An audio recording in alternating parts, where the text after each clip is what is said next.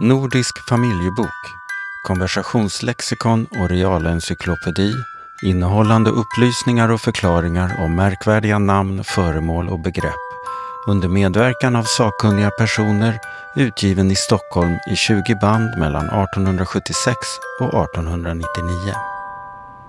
Jag vill inte på något sätt göra anspråk på eh, din programledarroll Mårten, men jag känner ändå att stunden kräver att jag till alla våra tre lyssnare där ute i eterrymden ändå gör en snabb beskrivning av platsen ja. vi befinner oss på. Vi sitter nämligen eh, på en liten gård på Södermalm i Stockholm och vid Bjurholmsplan.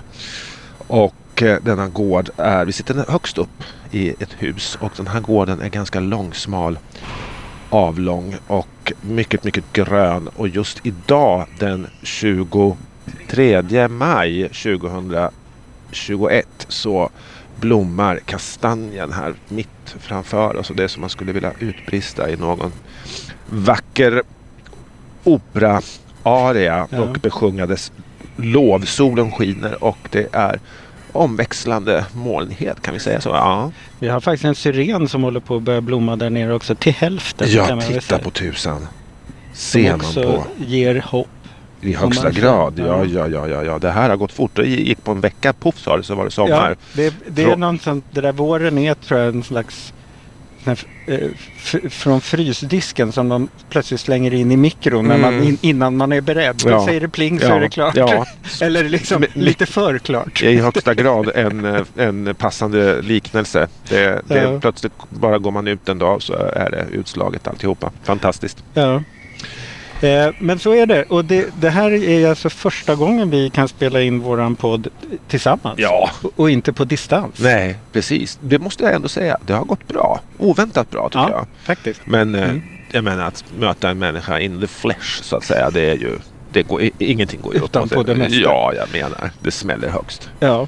Och ehm, Idag ska vi ägna oss åt eh, något vi också gör, för vi sitter här och dricker kaffe. Vi ska försöka ägna oss åt drycker idag. Ja. Eh, efter två avsnitt med olika perspektiv på vad man äter och mat och sånt så tyckte vi att det var dags med. Kaffe betecknar dels fröna, bönorna, av kaffeträdet, dels den av dessa frön beredda drycken.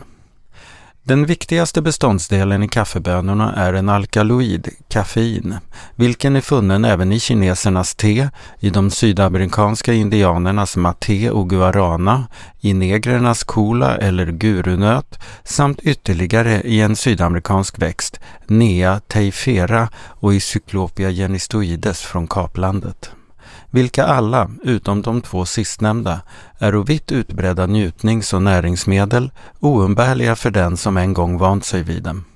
Nyligen är kaffein funnet även i kakaobönan. Det förekommer i de nämnda växterna i växlande mängd i de ostindiska kaffeslagen vanligen ymnigast.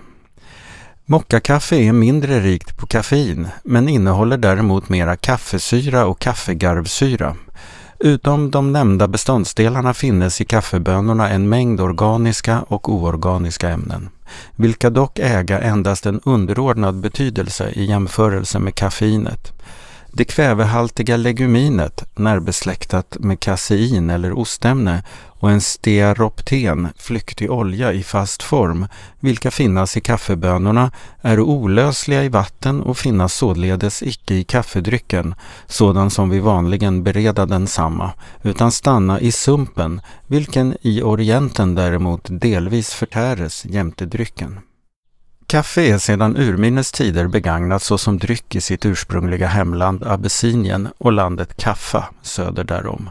En mufti, mohammedansk präst från adeln, Shehad Edin, lärde under en resa i Abessinien i mitten av 1400-talet känna denna dryck och dess förmåga att hindra sömn, varför han efter hemkomsten förordade kaffets bruk särskilt hos dervischerna, muhammedanske munkar, för att de lättare skulle kunna hålla ut med sina nattliga andaktsövningar. Från adeln spred sig kaffet sedan till det övriga Arabien, till Egypten och hela Orienten. Det råkade dock snart nog ut för förföljelse såsom då guvernören i Mekka, Kair Beg, 1511 förbjöd kaffets begagnande emedan han ansåg det vara av lika beskaffenhet med det i Koran förbjudna vinet. Förbudet måste dock på högre befallning snart återtagas. I Konstantinopel upprättades de första kaffehusen 1554. I mitten av 1600-talet infördes kaffedrycken i Europas västliga land. I södra Italien dracks kaffe före 1650 och i Marseille, dit drycken kom vid samma tid, öppnades det första kaffehuset 1671. Läkarna uppträdde där emot kaffet, men det oaktat fick det vidare spridning. I Paris blev kaffet på modet efter 1669 då turkiska sändebudet Soliman Aga enligt orientaliskt bruk bjöd alla besökande en kopp svart kaffe. Detta bruk vann bifall trots förlöjliganden och sarkasmer av samtida franska skriftställare. I Danmark och Sverige var kaffe okänt till början av 1700-talet, men redan 1746 utfärdade Collegium Medicum en kungörelse citat, om det missbruk och det överflöd som te och kaffedrickandet är underkastat. Slutcitat. Året därefter lades en konsumtionsaccis på te, kaffe med mera. Olika klasser av medborgare erlade olika förbrukningsskatt, från 2 till 12 riksdaler om året. Under den stormiga riksdagen 1756 genomdrev bondeståndet ett kaffeförbud till hämnd på de andra stånden vilka nekat bönderna fri brännvinsbränning. Detta förbud upplivades genom en ny förordning av den 6 juni 1766 men då kaffedrickandet ändock fortfor emedan mycket kaffeluren drejades in i landet tilläts införsel av kaffe mot tullavgift genom en kungörelse av den 23 oktober 1769. 1799 bannlystes ånyo kaffet från Sverige. Var från 1802 till 1817 åter fritt men därefter ännu en gång, den sista, bannlyst till 1822. Kaffeinförseln är genom tullavgiften, för närvarande 26 öre per kilo, vid 1884 års riksdag genom kunglig proposition föreslagen att nedsättas till 20 öre per kilo, en av statens viktigare inkomstkällor. Kaffets odling leder sitt ursprung från de plantor som Shehab Edin uppdrog vid adeln. År 1467 kom den första kaffebusken till Mekka. Det dröjde dock ända till 1697 innan det genom den starkt ökade förbrukningen stegrade priset föranledde kaffeodlingsförsök på annat håll. Då gjorde holländarna försök därmed på Java, varifrån 1719 den första skeppslasten med kaffe anlände till Europa. Kort tid därefter infördes kaffeodling även på Ceylon, i Ostindien och på ön Bourbon. På alla dessa platser skördas utmärkt kaffe.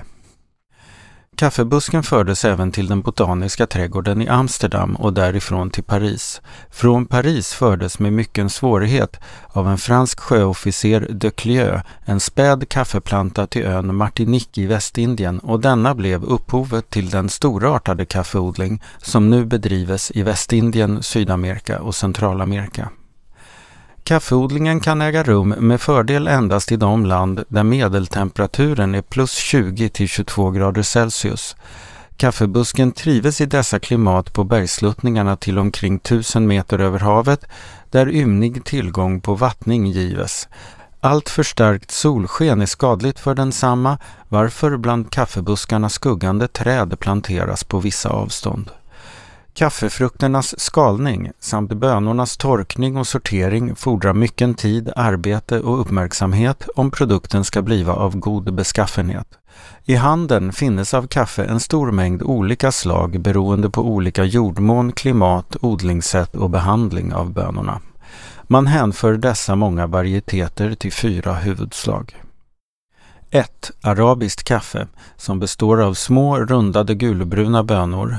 Det förnämsta arabiska kaffet eller mockakaffet kommer sällan till Europa emedan det förbrukas i sitt hemland. Det i Europa förekommande så kallade mockakaffet är vanligen ostindiskt kaffe som omlastats i någon arabisk hamn samt under arabiskt emballage och falskt namn förpassats till Europa.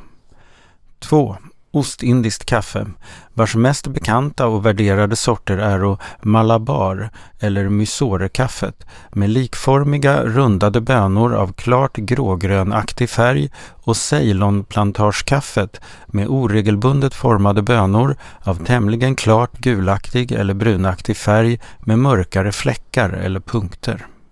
3. Java-kaffe vars bönor vanligen är större och längre än de flesta andra kaffesorternas samt mer eller mindre fullständigt beklädda av en tunn, tätt fastsittande fröhinna. Färgen är oftast blekt brungulgrå eller gulgråaktig. Javakaffet är med rätta högt värderat för sina utmärkta egenskaper.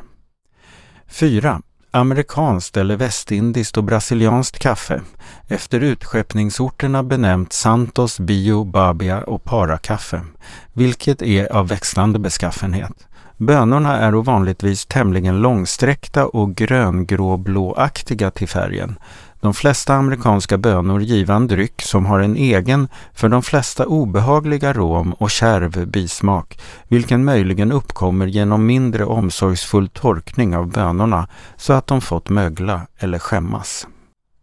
I synnerhet kaffe från Kuba har denna bismak utpräglad. Däremot är Costa Rica-kaffe från Centralamerika i regeln av utmärkt beskaffenhet och liknar i hög grad Java-kaffet. Brasilien ensamt frambringar hälften av hela jordens kaffeproduktion. Denna beräknas till omkring 300 miljoner kilo årligen och konsumeras till 60 procent av Europa ensamt. För kaffeförbrukningen per individ därstädes på 1870-talet finnas följande uppgifter. Nederländerna 7,14 kilo. Belgien 4,24 kilo. Norge 3,45 kilo.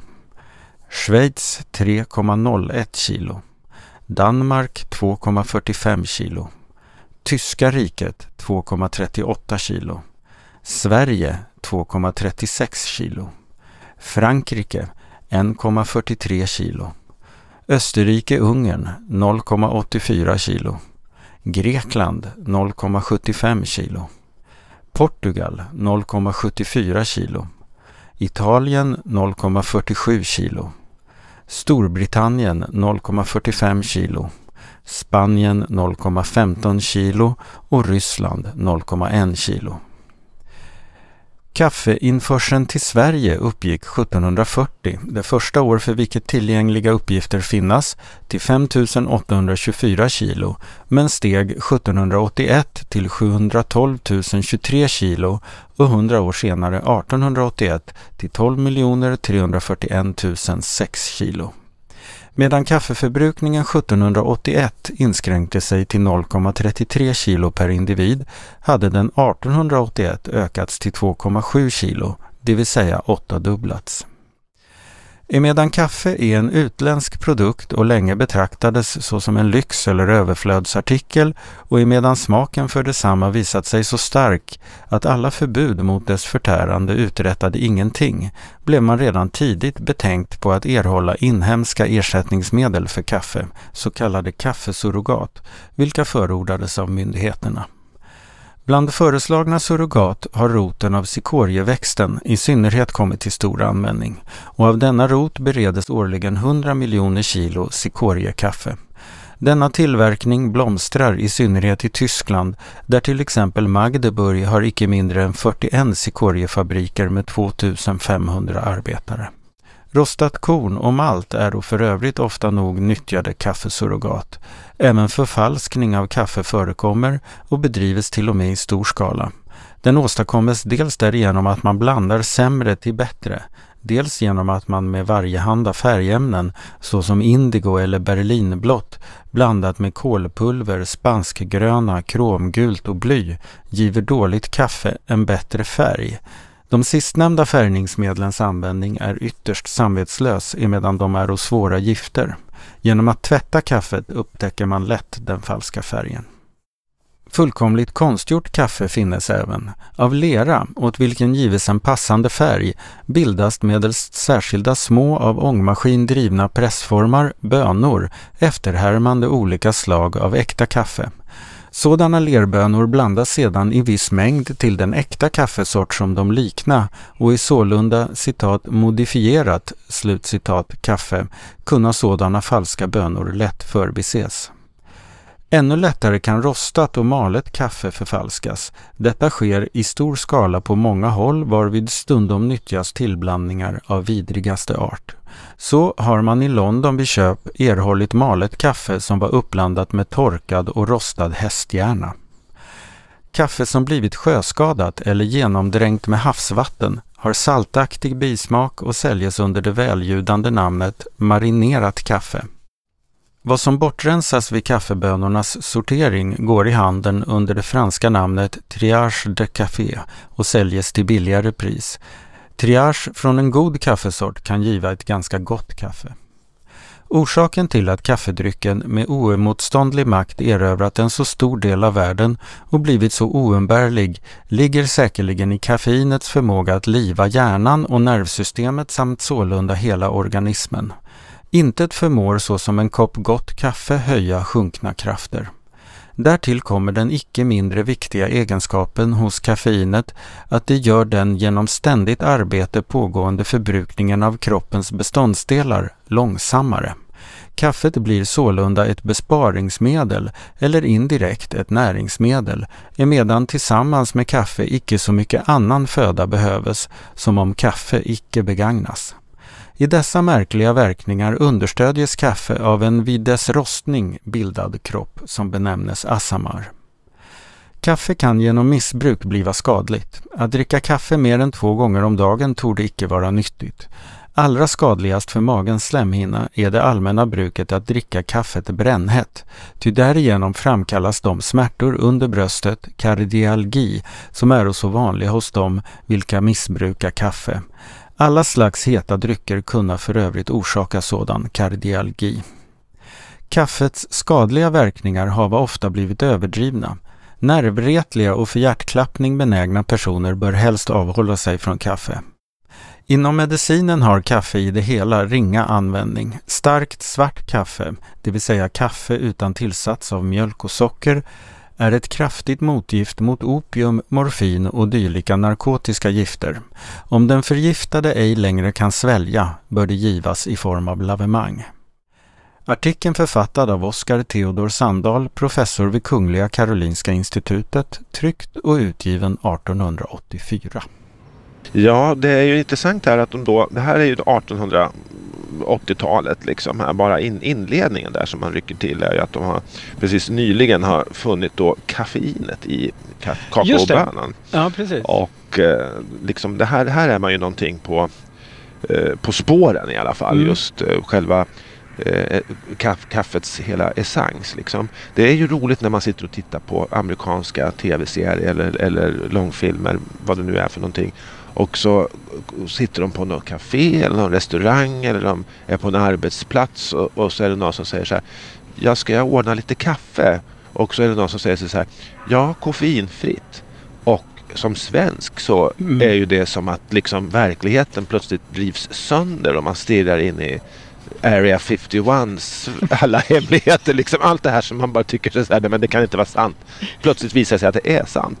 Alltså vad, vad är det för mening undrar man efter att ha druckit kaffe sedan man var fem år. Liksom, att, ha, att, att, ha ett kaffe utan koffein. Jag kan inte förstå det. Nej precis och det framgår ju också i artikeln att det är ju liksom eh, det här myndigheternas problem med att det blev så populärt. Att det inte gick att förbjuda. Nej. Och att man får koppla det till att det faktiskt inte bara var så att man tyckte det var gott utan det hände något med organismen. Ja. Att man bli, får bli pigg. Ja. Eh, och, att, ja, det, och då är man ju liksom som makthavare maktlös. Ja, det går inte att stoppa liksom. Det, det, märker man ju efter liksom att ha konsumerat kaffe varje morgon.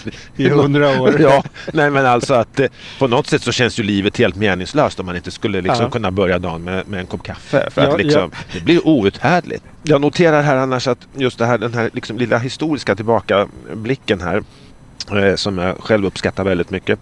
Eh, eh att eh, den första, jag, när jag läste den här dagboken tror jag det är han skriver. En man på 1650-talet som heter Claes Roland som var Karl X Gustavs ambassadör till Konstantinopel. Han skickade en ambassad dit att eh, då han eh, konsumerar då massa saker för första gången i sitt liv. Bland annat just då kaffe. Och Claes Roland, mina damer och herrar, det är alltså den svensk som man vet är den första som har druckit kaffe. Och eh, man får ju nästan skämmas lite å hans vägnar för han uppskattade inte den här drycken alls. Ja, om jag minns rätt så tror jag han skriver där i dagboken att han tyckte det smakade som ett beskt avkok på torkade ärtor och eh, det, det, känner inte jag alls igen. Jag, jag, kan inte, jag ska inte säga att jag är någon aficionado när det gäller avkok på torkade ärtor. Men, eh, men liksom... Eh, bara apropå det här med kaffe. En, en, sak som jag kommer att tänka på helt privat. Min mamma som ju var en stor konsument utav, utav den här drycken. Hon hade också eh, på något sätt en, också en nästan rituell koppling där mellan kaffe och kaffebröd. Att eh, liksom, fanns det inget kaffebröd då var det nästan meningslöst med kaffe. Liksom. Och, och hon, hon var, var iväg på något det var någon, någon, eh, något barn som fyllde år vad det var för någonting. Och så hade väl hon som hon skulle åka iväg och uppvakta någonstans på, i Sörmland på landsbygden. Och så hade mamman gjort en tårta där för att barnet skulle ha liksom barnkalas mera på eftermiddagen och kvällen. Så tårtan var väl till kalaset. Och min mamma berättade då med, med väldig bitterhet. Hon var där på förmiddagen. Att hon hade frågat om hon inte kunde liksom få ta en, en bit av den här tårtan till kaffe. Men då hade barnets mamma sagt nej för den skulle vara till eftermiddagen. Då åkte min mamma hem. För då var det så sorgligt. ja, kaffe utan tårta. Nej, fy fan. Och här står det ju en ja, tårta. Ja, exakt. Nej, men det, det kunde hon, hon, hon var så besviken och jag, jag försökte förklara för henne. Men mamma, det fattade väl att det var till barnen på kalaset. Så här, nej, det kan jag inte förstå. Det hade Hur inte gjort något om en liten bit Nej, en liten strimla. nej, det hade inte synts. Det hade man kunnat lappa ihop med lite mer grädde. Ja, precis. Ja, nej. Nåja, vi, vi, vi lämnar det. Var, var, var var vi någonstans? Vi ska till kaffehuset. Ja, precis. Ja, varsågod min herre. Kaffehus, franskans café. Offentlig lokal för utskänkning och förtäring av kaffe. Kaffehusen leda, liksom kaffet själv, sina anor från Österlandet. De första kaffehusen i Europa upprättades i Konstantinopel 1554. Imamerna, som till sin förargelse funno att Maktabir Infan, kunskapens skolor, så som de kallade kaffehusen, drogo folk medan moskéerna stod tomma, lyckades senare hälften av 1500-talet utverka förbud mot kaffedrickandet, men endast för en tid. I senare hälften av 1600-talet stängdes kaffehusen åter för några år, medan de befunnos vara tillhåll för politiskt missnöjda personer. 1652 inrättade greken Pascua Rossi det första kaffehuset i London, vilket påstås vara detsamma som det ännu befintliga Virginia Coffee House. I Wien öppnades det första kaffehuset 1683, i Berlin 1721 och 1669 anlade en armenier det första kaffehuset i Paris. Detta var dock blott ett krypin. Icke förrän 1724 öppnades det första ordentliga kaffehuset i Paris av sicilianen François Procope, vilket efter honom benämndes Café Procope. Besöktes av Voltaire, Rousseau, Fontanelle med flera ryktbarheter och ägt bestånd ända in till våra dagar. Samtidigt därmed hade Stockholm redan kaffehus och stadens första 1728 utgivna adresskalender nämner 15 förnämligare sådana, utom flera som uthängande skyltar kunde anvisa. Till kaffehuset hörde tidigt servering av te och läskedrycker, tidningsläsning och politiserande. Senare tillkom även utskänkning av öl och spirituosa, så som framgår av K. Gyllenborgs komedi Svenska sprätthöken från 1737. En sådan utsträckning av kaffehusens utskänkningsrätt torde dock ej varit fullt laglig eller vanlig förrän under tiden för kaffeförbudet 1766 69 då kaffeskänkssocieteten fick tillstånd att istället för tillredning av den förbjudna drycken destillera brännvin och andra likörer samt sälja dem jämte tevatten, dricka och dylikt. Sin första betydelse för det politiska livet och affärslivet erhöll kaffehusen i England, där de voro föregångare till de i senare tider så viktiga klubbarna och där citat ”varje trakt i staden hade sitt kaffehus och varje kaffehus sin särskilda politiker som hörde till detsamma och var liksom språkröret för den gata där han bodde”. Slutcitat. De ryktbaraste bland Londons kaffehus under 1600-talet voro Den gamle mannen vid Themsen, befolkat av en kruserlig hop av pomaderade herrar där det snusades men ej röktes. Kaffehuset vid St. James Street, Wiggs huvudkvarter, varifrån Swift utsände sina brev till Stella, samt Bills kaffehus vid Covent Garden, besökt huvudsakligen av litteratörer där J. Dryden hade sitt stamhåll. I Nederländerna spelade kaffehusen, det första öppnades i Amsterdam 1606, alltid i förening med likörkammare, ävenledes en stor roll som de behållit tills dato. De besöktes av en mera blandad publik och Coffee Huis är nu i allmänhet namnet på sjömanskrogarna. Även i Sverige antog kaffehusen från senare delen av 1700-talet alltmera karaktären av krog och själva namnet kaffehus undveks i bättre sällskap emedan det ansågs beteckna tillhåll för grovhet och liderlighet. Uppgift om artikelförfattare saknas, tryckt och utgiven 1884. Sen kan man väl kanske tänka sig, nu ska jag inte virka någon, någon jättefilt av den saken, men jag tänker här att liksom kaffet då kanske är en, en dryck som prismässigt kan vara tillgänglig för, för liksom ett, eh, ett borgerskap med radikala idéer som kan sitta och, på Aha. kaféer och diskutera mm. revolution och sådana där saker. Jag kan, kan föreställa mig att liksom Eh, kaffehusen i, i Paris på 1780-talet skulle kunna ha utgjort utmärkta brännpunkter för liksom... Det som kommer att hända Ja, där precis. Mm. Att, där satt nog många och kläckte bra idéer om vad som ja, skulle hända med kungen och drottningen. Ja, om vi håller oss kvar lite grann bland de snälla dryckerna eh, vad det gäller choklad, varm choklad. Att, ja, just det. Eh, ja, bara så här knasiga fakta som man kan stöta på. När man egentligen letar efter någonting helt annat så visar det sig att, att eh, apropå svenskar som har varit pionjärer så är det Carl Gustav Wrangel, den stora fältherren på 1600-talet som är den första svensken man vet har druckit varm choklad.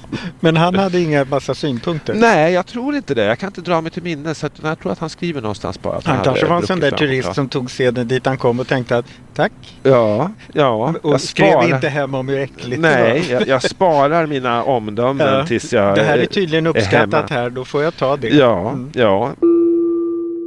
Choklad eller choklad, franska chocolat, av mexikanska choco, kakao och latl, vatten. En blandning bestående av kakao som blivit förarbetat med socker och vanligen även med åtskilliga kryddor såsom vanilj, kanel med mera. I Sverige kallas även osockrad kakao för choklad, ehuru denna benämning är oriktig.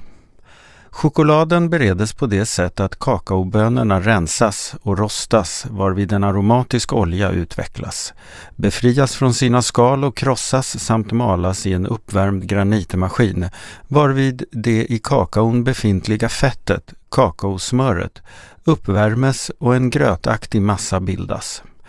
Till denna massa sätter man socker och, om så önskas, kryddor. Sedan finrives densamma mellan uppvärmda granitvalsar tills den blivit fullkomligt likformig, varefter den gjutes i formar för att stelna.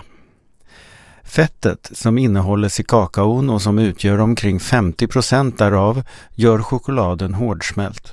Genom pressning kan det dock till större delen frånskiljas.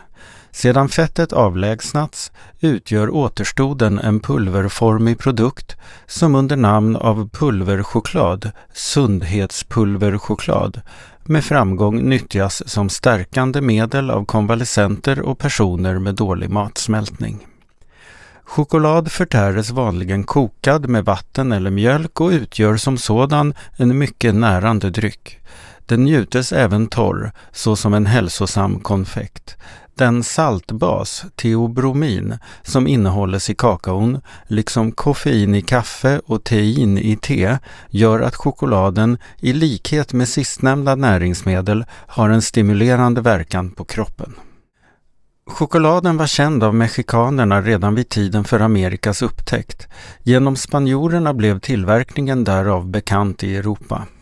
Numera tillverkas den bästa choklad i Frankrike och dit införas de bästa kakaosorterna. I Sverige finnas betydande chokladfabriker i Stockholm, Göteborg och Malmö. Uppgift om artikelförfattare saknas, tryckt och utgivet 1880.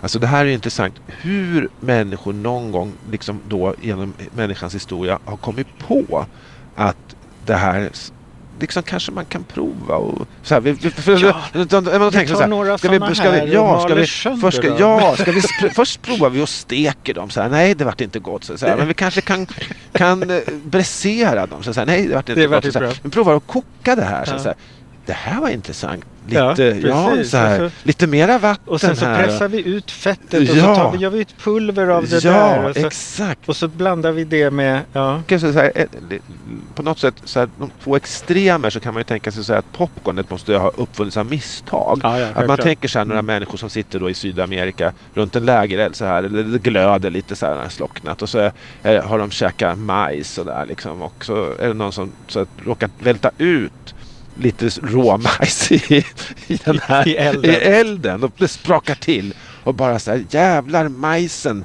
Ja, vi får äta upp det liksom. Ja, här, det, ja precis. Och då visar sig bara så här, gud det här vilket, det är ju jättebra snacks. Undrar hur de då tänkte på Island där det var någon som tänkte usch den här hajen börjar bli gammal, den gräver jag ner.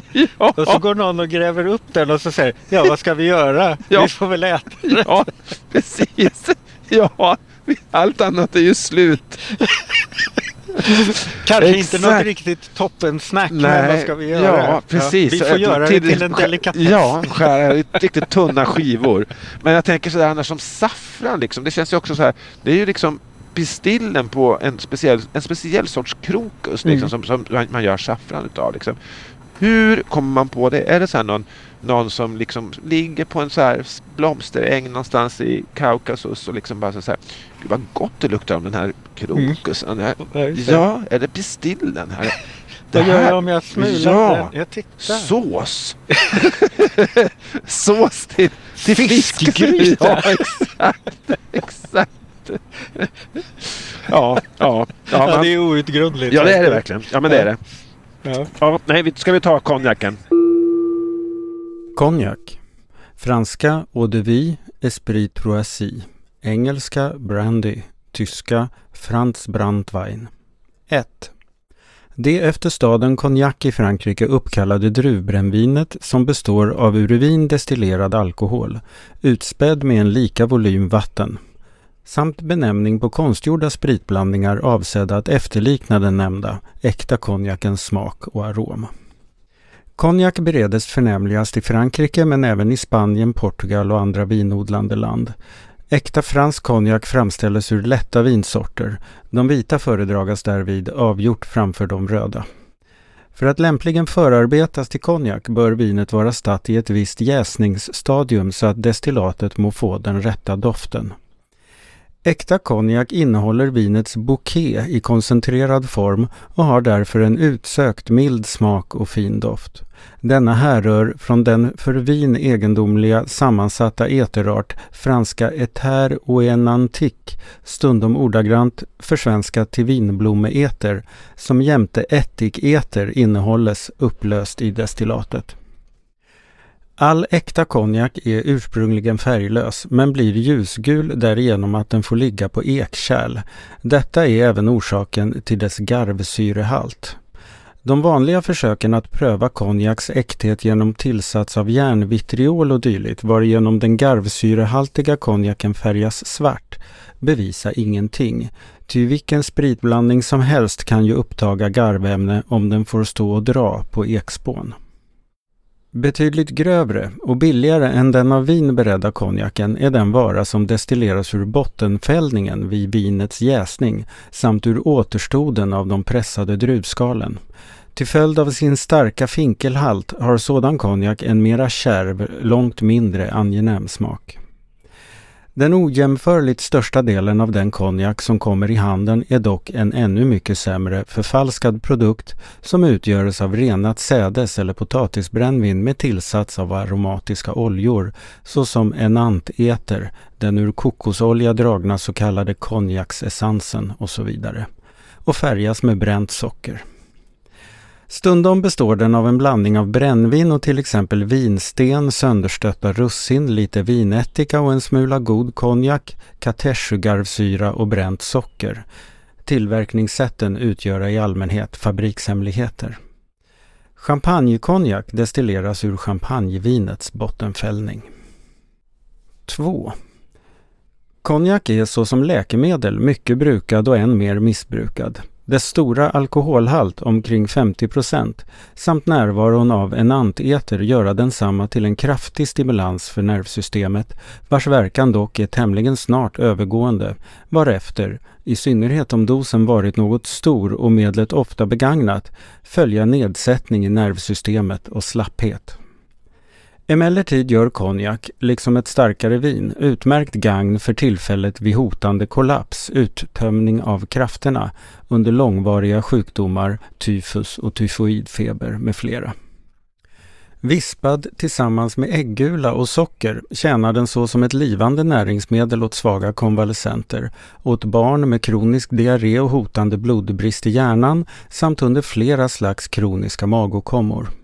Mot kräkningar hos späda barn är konjak, given droppvis i mjölk, ofta ett förträffligt medel och ett likörglas konjak i ett stort dricksglas varm mjölk föreskrives ofta under kroniska bröstsjukdomar, varjämte konjak i vatten med socker gives såsom dryck åt febersjuka under ett senare stadium för att hålla krafterna uppe.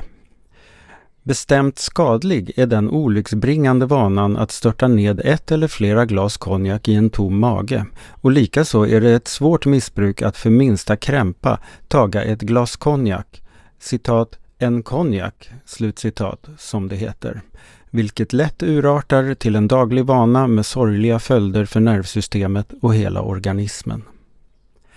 Del 1 av artikeln saknar uppgift om författare.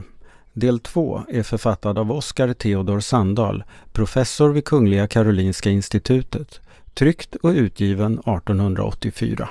Alltså jag tänker den här samhällsklassen som har gett ut den här familjeboken. De vet vad konjak är. Ja, ja. Och de, vet, de kan både säga hur det går till, var den kommer ifrån, vad som är äkta och falsk konjak. Ja. Och de vet hur man använder den till medicin också. Ja, ja verkligen. Ja. Det är liksom, konjak är liksom det är vår hemmaplan ja. på något sätt. Ja, det, är ju, det, ja, det har du rätt i. Jag försöker just man, eftersom jag eh, ägnar mig åt den här cigarrpodden då på Brobergs att eh, då gå till botten med mm. sådär personer. Man bara gör så här bildsök på, på kända människor och försöker hitta bilder där de röker cigarr. Liksom.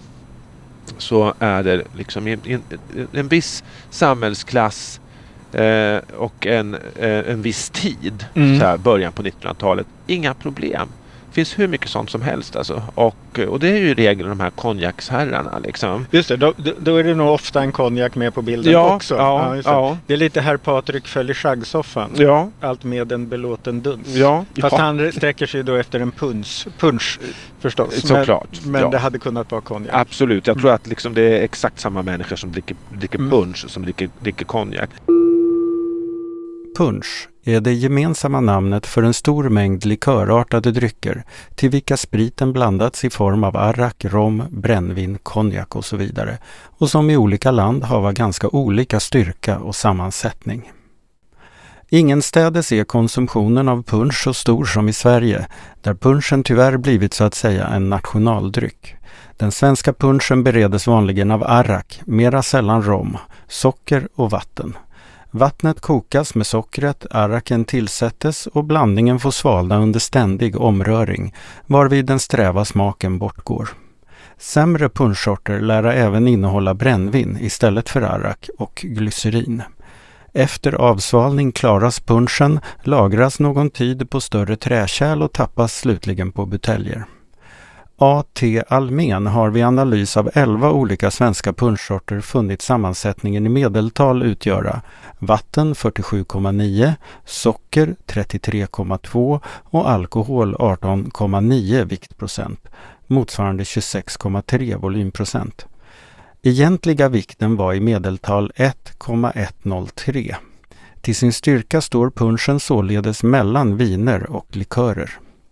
Det svenska och tyska ordet punch är ett lån från engelsmännen, engelskans punch, vilket fått både ordet, det träffas redan 1669, och drycken från Indien.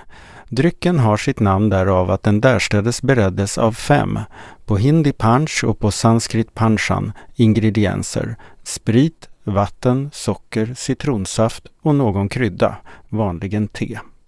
Artikeln författad av Severin Jolin, professor vid Kungliga Karolinska institutet, tryckt och utgiven 1889. Det, för övrigt är det intressant att den här punchartikeln som är skriven av Severin Jolin som är professor vid Kungliga Karolinska institutet. Uh, undrar om han har egen erfarenhet utav eh, är på den vägen han har. Man skulle kunna tänka sig att konjak och punsch har de här författarna erfaren, egen erfarenhet av. Ja. Det kan förstås ha smugit sig in en och annan absolutist i redaktionen. Det kan det förvisso. Men då har nog de skrivit om något annat. Det har de säkert. Kanske trosfrågor. du, jag gjorde...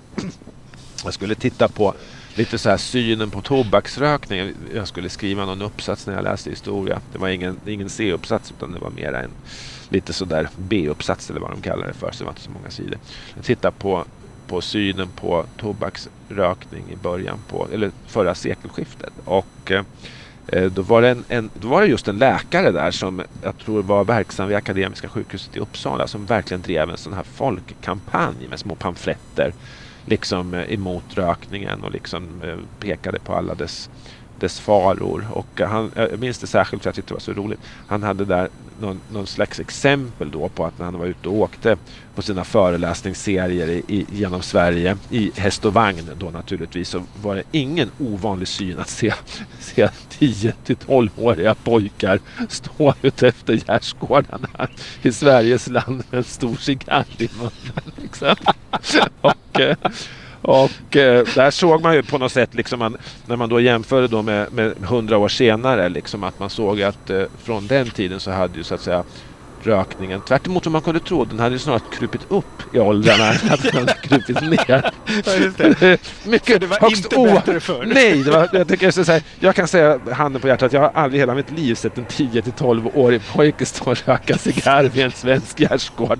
Men, för det är också förtörnande för en sån här person som förmodligen i sitt inre har en känsla av att det var bättre förr. Ja, ja. Ska han, hur blir hans argumentation? Att vi går mot bättre tider? Ja, ja. Nej, men det är ju, det, det är ju ändå fascinerande att liksom så mycket som har hänt där också om man tittar på vad heter det? Vi, vi kom ju liksom lite in där på, på det här med eh, piratvarianterna ja, på olika förfalskningar. drycker där. Ja. Och det är ju verkligen något som familjeboken återkommer till kring allting som är produkter. Mm. Hur det förfalskas eller hur det kan förfalskas eller... Ja, man får ju en uppmaning här på portvinssidan om att liksom Eh, en flaska portvin för 75 öre, då kan du nästan misstänka att det, att ja, det, inte, det är också bra att, att den, den är så konsumentupplysande ja. att 75 öre. Ja. Och, eh, jag vet inte hur inflationen var. Vin, latin vinum, jäst saft av vindruvor.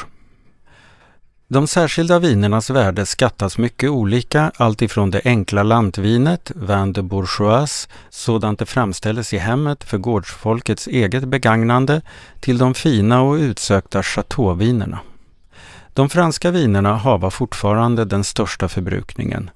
De delas i röda bordeauxviner, av allmänheten vanligen kallade rödvin eller rött vin, eller blått bordeaux vita sauternviner, röda och vita rånviner, burgunder eller bourgogne och champagnevin. Bordeauxvinerna underkastas en noggrann sortering och klassificering. Premier cru, deuxième eller second cru ända till Saint Nième cru. För de bättre slagen, till skillnad från de icke klassificerade. Olika årgångar av vinerna har olika värden. Främst bland de röda bordeauxvinerna skattas Chateau Latif, Chateau Latour, Chateau Larose, Chateau Margaux och några flera, vilka, om de är av goda årgångar, till exempel 1874 eller 1888, betinga ett pris av 7 till 14 franc per butelj. Men ganska goda röda viner kunna erhållas för vida lägre pris än vad som betalas för dylika Grand Vin, varom vinhandlarnas priskuranter kunna upplysa. Av vita franska viner ställas Chateau Yquem och Haute Sauterne främst. De hava sötaktig smak och behaglig bouquet. Rånvinerna är icke av så många slag och utföras i mindre mängd. De röda är ofta mycket garvsyrehaltiga men därjämte söta. Till exempel Vin de Saint-Rafael, som ofta i Frankrike begagnas såsom passande för konvalescenter efter långvariga sjukdomar. Bland de fylliga och kraftiga bourgognevinerna förtjänar Macon nämnas såsom gott och billigt. Dyrbarare är Clos Vougeot, Romanée, Volnay och Beaune med flera. Av de vita bourgognevinerna är det ofta något syrliga Chablis väl det mest begagnade.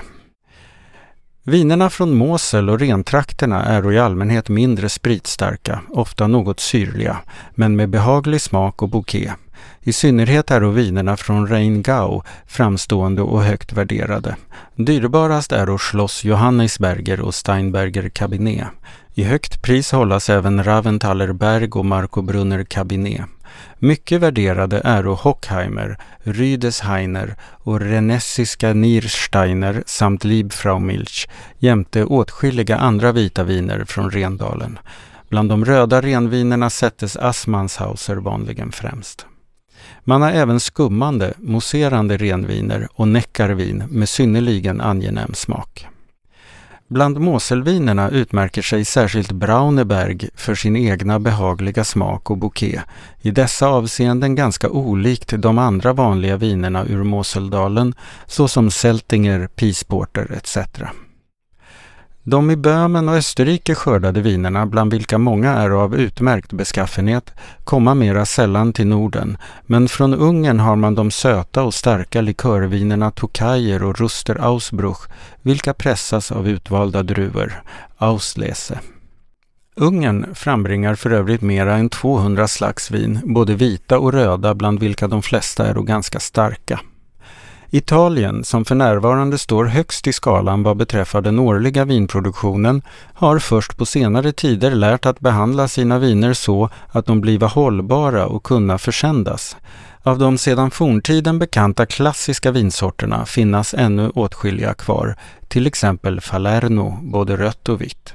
Berömt sedan äldre tider är Vino di Montefiascone, som dock ej tål någon längre transport. Bland italienska viner som numera med lätthet försändas till utlandet nämnas företrädesvis Chianti, liknande rött bordeauxvin, Posilipo, Greco samt de sicilianska Syracusa och Marsala, det förra ett likörvin, det senare ett ovanligt billigt och gott starkare vin. Spanien är berömt för sina likörviner och andra kraftiga viner med en alkoholhalt av minst 16 till 20 procent eller något däröver. Mest bekanta och använda är Jerez, vanligen benämnt sherry, samt Malaga, ett likörvin, berett genom jäsning av druvsaft, till vilken blivit tillsatt genom kokning koncentrerad, sockerrik druvmust. Så som ett starkt vin begagnas Pedro Jiménez, Amontillado med flera. Det röda eller vita Alicante-vinet från Valencia är hos oss mindre ofta förekommande.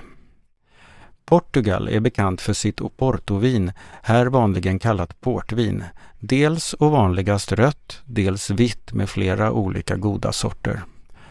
Ön Madeira är berömd bland annat för sin utmärkta vinproduktion som nu åter är i full gång sedan man med nya vinstockar helt och hållet ersatt de av druvsjukan alldeles utdöda vinrankorna. Det nuvarande Madeiravinet är starkt och något sött, står nära sherry. Under senare tider komma grekiska viner mera allmänt i handeln än förr, såsom Samos, Santorino, Mauro Daphne, Klos Marathon och så vidare, samt det röklikt smakande likörvinet från Cypern och mera tillfälligtvis palestinavin av växlande beskaffenhet.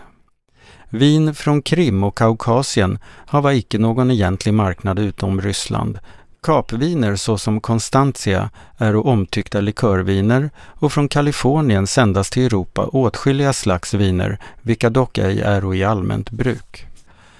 Utom dessa och mångfaldiga andra av druvor beredda viner, mer eller mindre underkastade behandling enligt den så kallade vinkypringskonstens regler, till exempel genom tillsättandet av mer alkohol, socker, eterarter och så vidare, vilka viner oaktat denna kypring anses för äkta viner, har man i handeln en mängd viner, vilka gives ut för äkta, men dock är konstprodukter efterhärmande den äkta varan.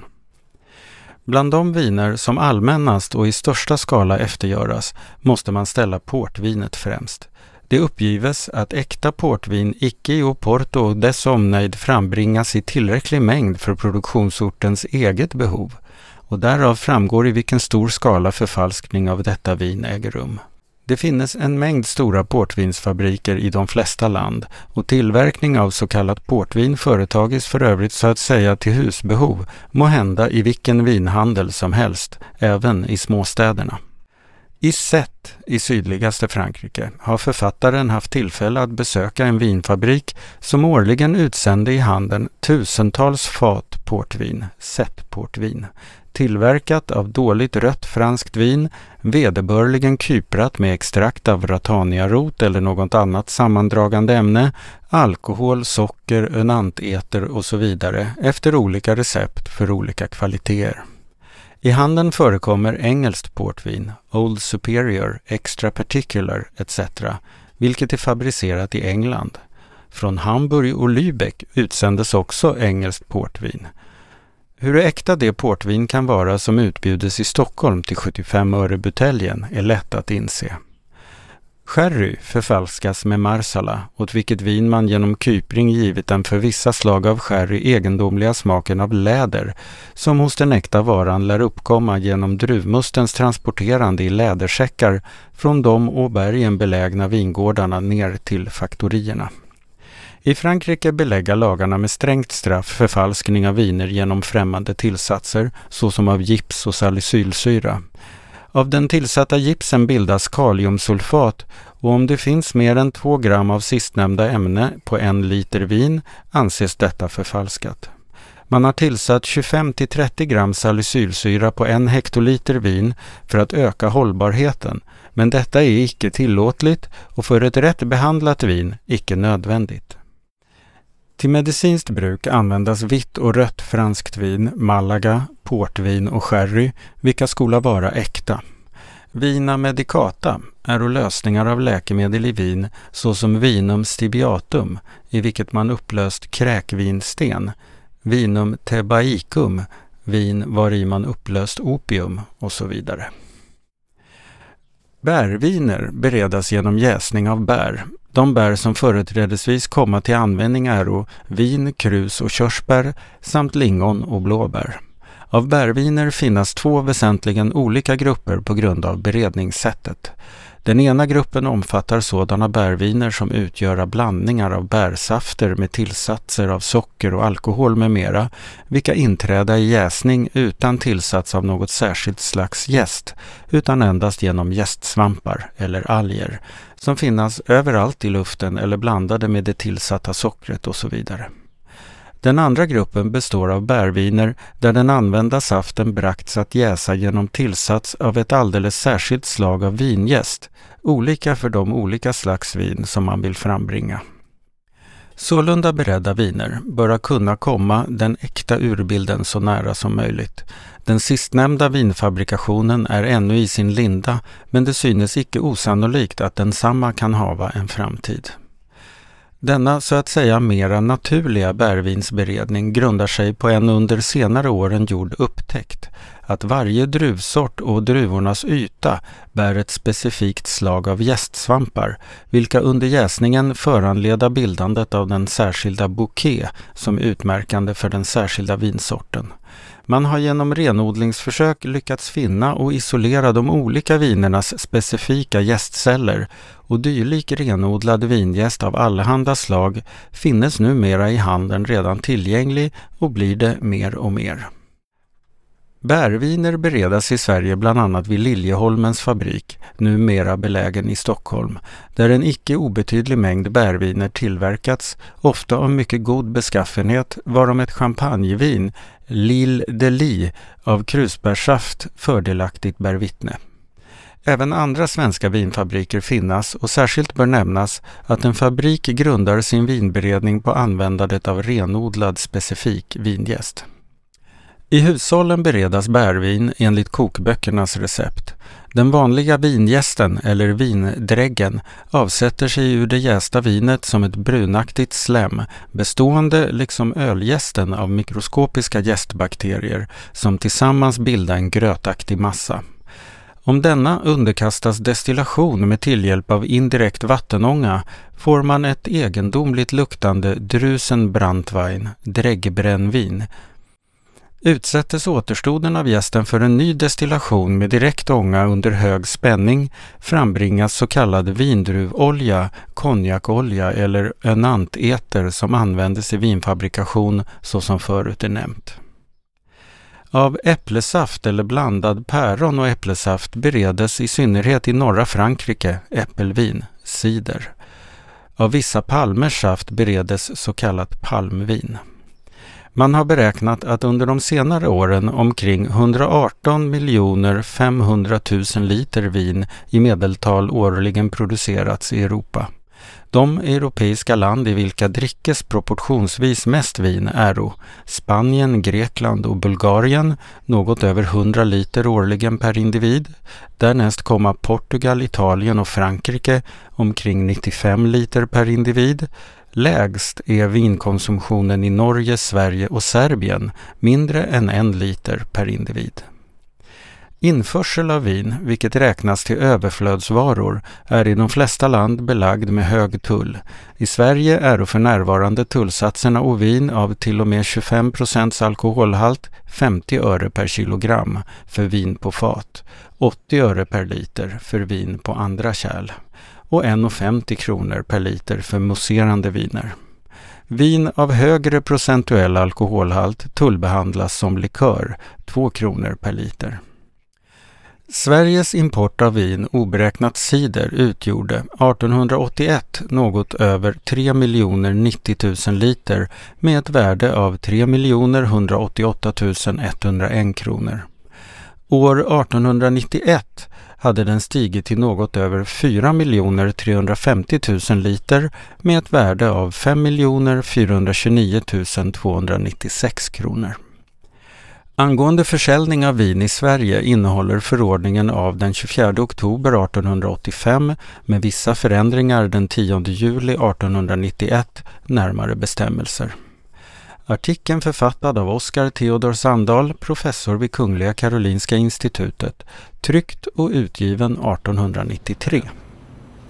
Hela den här familjeboken är ju som roligast. Alltså de går ju igång i varje artikel som att nu mina herrar och damer, kanske mest herrar, så ska ni få fakta och objektivitet. Ja. Men, sen, men sen är det ju som att det inte riktigt går att hålla det utan någonstans så brister det ju ändå att man måste ju få tycka någonting. Ja, ja. och då blir det ju som att det sprakar till i texten. Liksom. Ja.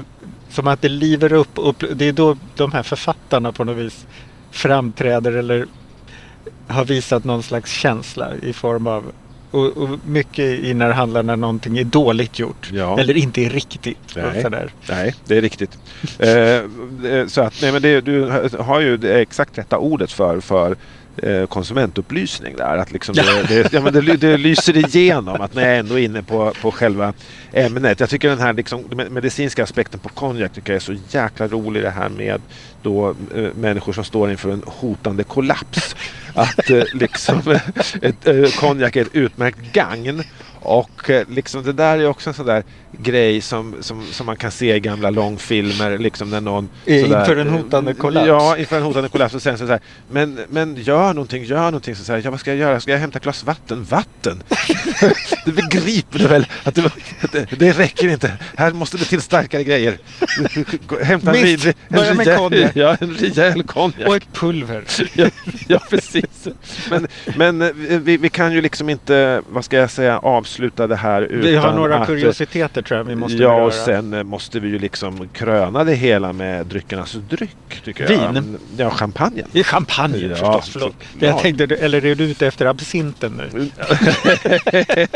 Den ska vi naturligtvis eh, Mycket kan man säga om absint, ord men det om. kanske inte är dryckernas dryck. Nej, nej, nej, det vill jag. Och inte om porter heller. Eller est, est, est Nej, som ja, hade... nej men du, den fanns ju på Systembolaget när jag var ung. Ja. Den, den måste vi ju verkligen säga någonting. Est, est, est. Ett slags muskatellvin från trakten av Montefiascone. Det ska ha fått sitt namn av följande händelse. På en resa ut i Italien gav biskop Johan von Fugger en sin tjänare i uppdrag att resa förut och pröva vinerna på alla i vägen liggande värdshus. Där han fann gott vin skulle han skriva est, det finnes, på väggen. I Montefiascone fann han det bästa och skrev därför est, est, est. Biskopen drack sig död av vinet och erhöll av sin tjänare följande gravskrift. Est, est, est. Propter nimium est hic Johannes de Fugger dominus meus mortuus est. Est, est, est. Till följd av för mycket est dog här min herre J von Fugger.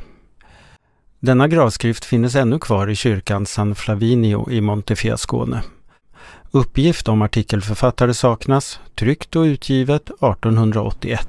Eh, Jag slog upp faktiskt den här kyrkan i den där staden där den här gubben ligger begravd. Eh, Så eh, jag hittade kyrkan San Flavinio i Montefiascone. Ja. Så att, har ni vägarna förbi, dit och titta på inskriptionen på väggen. Jag tänker annars på att han heter von Fugger. Det måste vi gå lite till botten med där om han är släkt med den här på, på något sätt släkt med den här eh, österrikiska bankirfamiljen Fugger som, eh, Jaha ja, som var stora finansiärer utav det österrikiska eh, att- ärkehertigen där som då Aha. och eh, köpte eh, det tysk-romerska rikets elektorers röster där för Ja, eh, enorma pengar. Ja, Ja. Så att han blev, blev vald till kejsare där då. Det var en, För att den här Montefiascone-staden, det ligger mellan Rom och Siena där. Jaha, ungefär. okej. Eh, ganska mitt i Italien då, eller norra halvan men inte så jättelångt norrut. Det måste man ju nästan åka iväg och besöka när, när man är där. Jag har ju en, en mig närstående brorsdotter som bor i, Ja just det. i, i, i vad heter det, i Toscana-trakten där. ja, Så då får ni göra en utflykt till. Absolut, Mm. det är absolut. Ja, där ser man. Men mjöd då? Har vi, har vi sagt någonting om det? Du får läsa upp. Ja, läs ja, upp. vi tar mjöd också. Mjöd. Isländska mjöder. Ordet återfinnes med växlande former i alla germanska och slaviska språk samt står i nära släktskap till sanskrits madu, sötma, honung och grekiska mety, vin, rusdryck. En huvudsakligen av honung och vatten bestående jäst dryck som sedan årtusenden varit känd i Europa och framförallt utgjorde fornskandinavernas älsklingsdryck. Mjöd njutes ännu allmänt i Ryssland varest särskilda bryggerier och utskänkningsställen för detsamma finnas, samt i Polen, Västpreussen, England och så vidare. Man kokar honung med 7 till 8 gånger så mycket vatten, skummar flitigt ytan och tillsätter olika kryddor inlagda i linnepåsar som hänga ned i kitteln. Sedan blandningen kallnat bringas den till jäsning medelst jäst och ligger därefter flera månader på fat. Detta mjöd innehåller 17 procent alkohol. Det mjöd som i Sverige beredes till exempel vid Gamla Uppsala utgör en blandning av svag vört och honung. Om beståndsdelarna i de gamla nordboarnas mjöd saknas säkra uppgifter. Det synes hava berätts av honung som, upplöst i vatten, fick jäsa, antagligen med tillsats av humle eller andra kryddor. Man vet att ofta vissa örter lades i för att höja mjödets rusgivande egenskaper. Enligt Pytheas från Massilia, omkring 300 f.Kr. tillreddes Tuleboarnas dryck av säd och honung. Även södra Europas folk bryggde en mjöddryck, om vilken Plinius yttrar att den äger vinets alla dåliga egenskaper men saknar dess goda.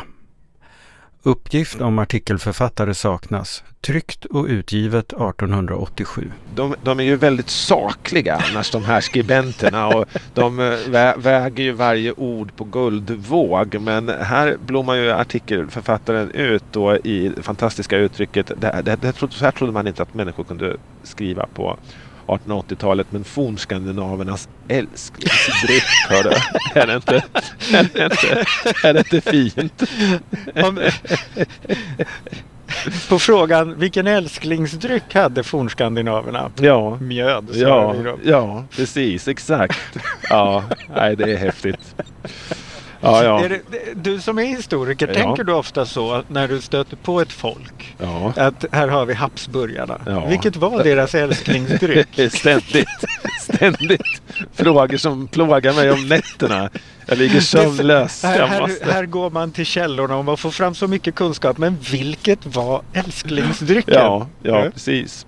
Det där, vad heter det, när jag, jag var, var med om en så dråplig historia här för några år sedan.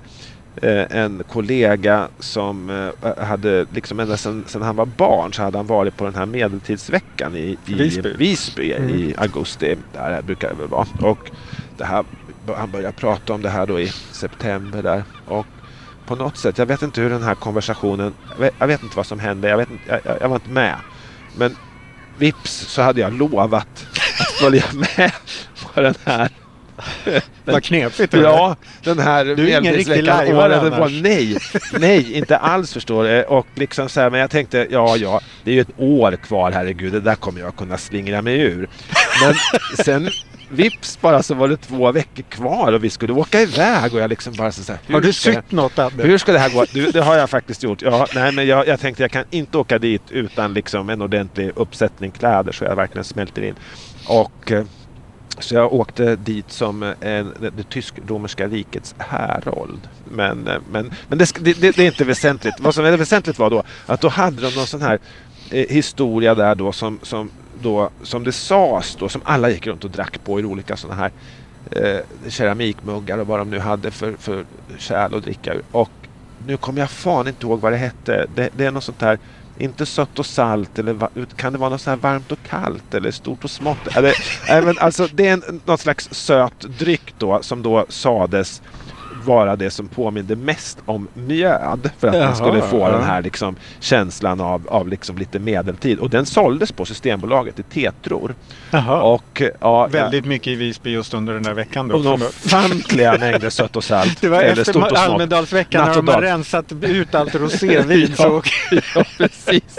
Exakt, vi måste bli av med den här felbeställningen.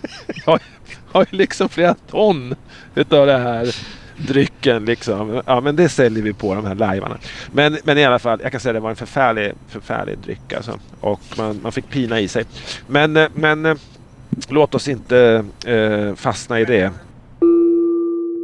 Champagne kallas de viner som tillverkas i de franska departementen Ardennes, Marne, Aube och Haute-Marne eller den forna provinsen Champagne. Vanligen förstår man dock med champagne endast de mousserande sorterna. Dessa erhållas i allmänhet ur blåa druvor, men enär skummande champagne ej bör innehålla något färgämne eller på sin höjd visa en mycket ljus färg låter man ej skalen följa med vid jäsningen.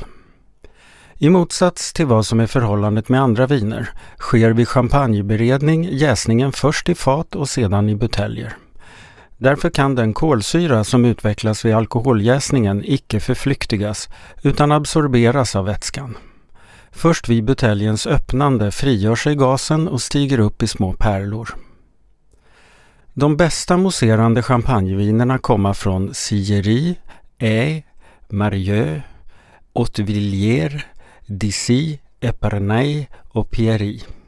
Allmänt kända champagnefirmor är Veuve Clicquot, Duc de Montbéliot, Lambry, Gelderman och Deutz, bröderna Chanvin, Boll och Company, Louis Röderer, G.H. Mum och Jackson Effi med flera. Huvudstapelplatser för champagnehandeln är Reims, Avis, Epernay och Chalon-sur-Marne. De ovannämnda departementen lär årligen sända i handeln 16 till 18 miljoner buteljer. Förfalskade champagneviner, i vilka bär och frukter ersätta druvan, tillverkas i flera land och förekommer ofta i handeln. Uppgift om artikelförfattare saknas, tryckt och utgiven 1880. På tal om Medeltidsveckan och Visby. Jag har ju i mitt yrke, var, i mitt arbete varit ofta just under Almedalsveckan. Och då, dels är det sådär när man kommer in på systemet på Almedalsveckan så är det som att de har upplåtit halva butiken till roséviner. Ja, du menar det. ja, eh, men det var inte det jag skulle säga utan det var snarare så att när jag kom ner i Almedalen någon dag där så tänkte jag, nej men vänta, är det Medeltidsveckan ändå? Men då, då var det katolska stiftets biskop. Och, och, några av hans eh, eh, medarbetare. Men de har ju de, liksom bruna filt, lång, långa ja. saker. Så det såg verkligen ut som att här kommer någon och leker Medeltidsveckan. Men, Sa men det var Arborelius eller vad han heter. Ja, ja, ja. Du, du skämde väl inte nej, ut det där inte. genom att börja... Jag, jag frontade frå, inte. Nej, så här, och är du här varje år? Har du sytt den där själv? Ja, ja gud hjälpe. Med det sagt, jäklar. kära Anders, ja, ja. Så, så går vi ut på öltillverkning. Ja, vad härligt. Skål! Skål. Ett riktigt sömnpiller. Öl och ölbryggeri. Med öl i den vidsträcktare bemärkelsen av maltdryck förstås en i ett visst stadium av efterjäsning stadd alkoholhaltig dryck, beredd av mältad säd, humle och vatten.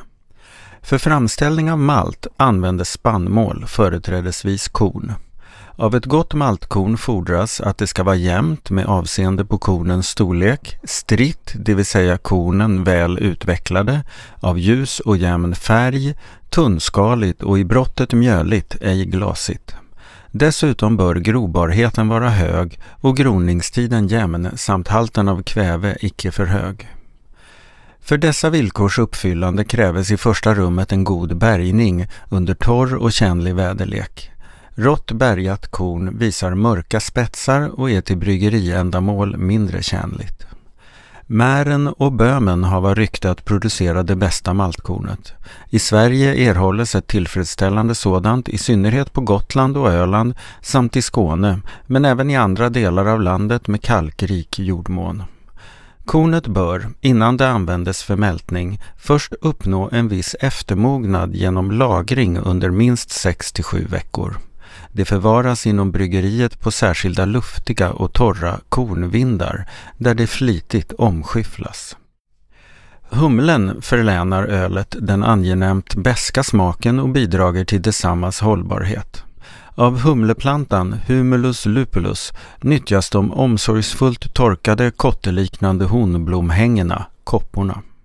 Humlens verksamma beståndsdelar förefinnas huvudsakligen i det så kallade lupulinet eller humlemjölet som bildas av sekret från glandler på blomhängenas fjäll. Vid längre tids lagring förlorar humlen i värde. Detta kan emellertid delvis förebyggas genom svavling. Inom humlemarknaden spelar produktionsorten en viktig roll i det den oftast till stor del bestämmer varans pris.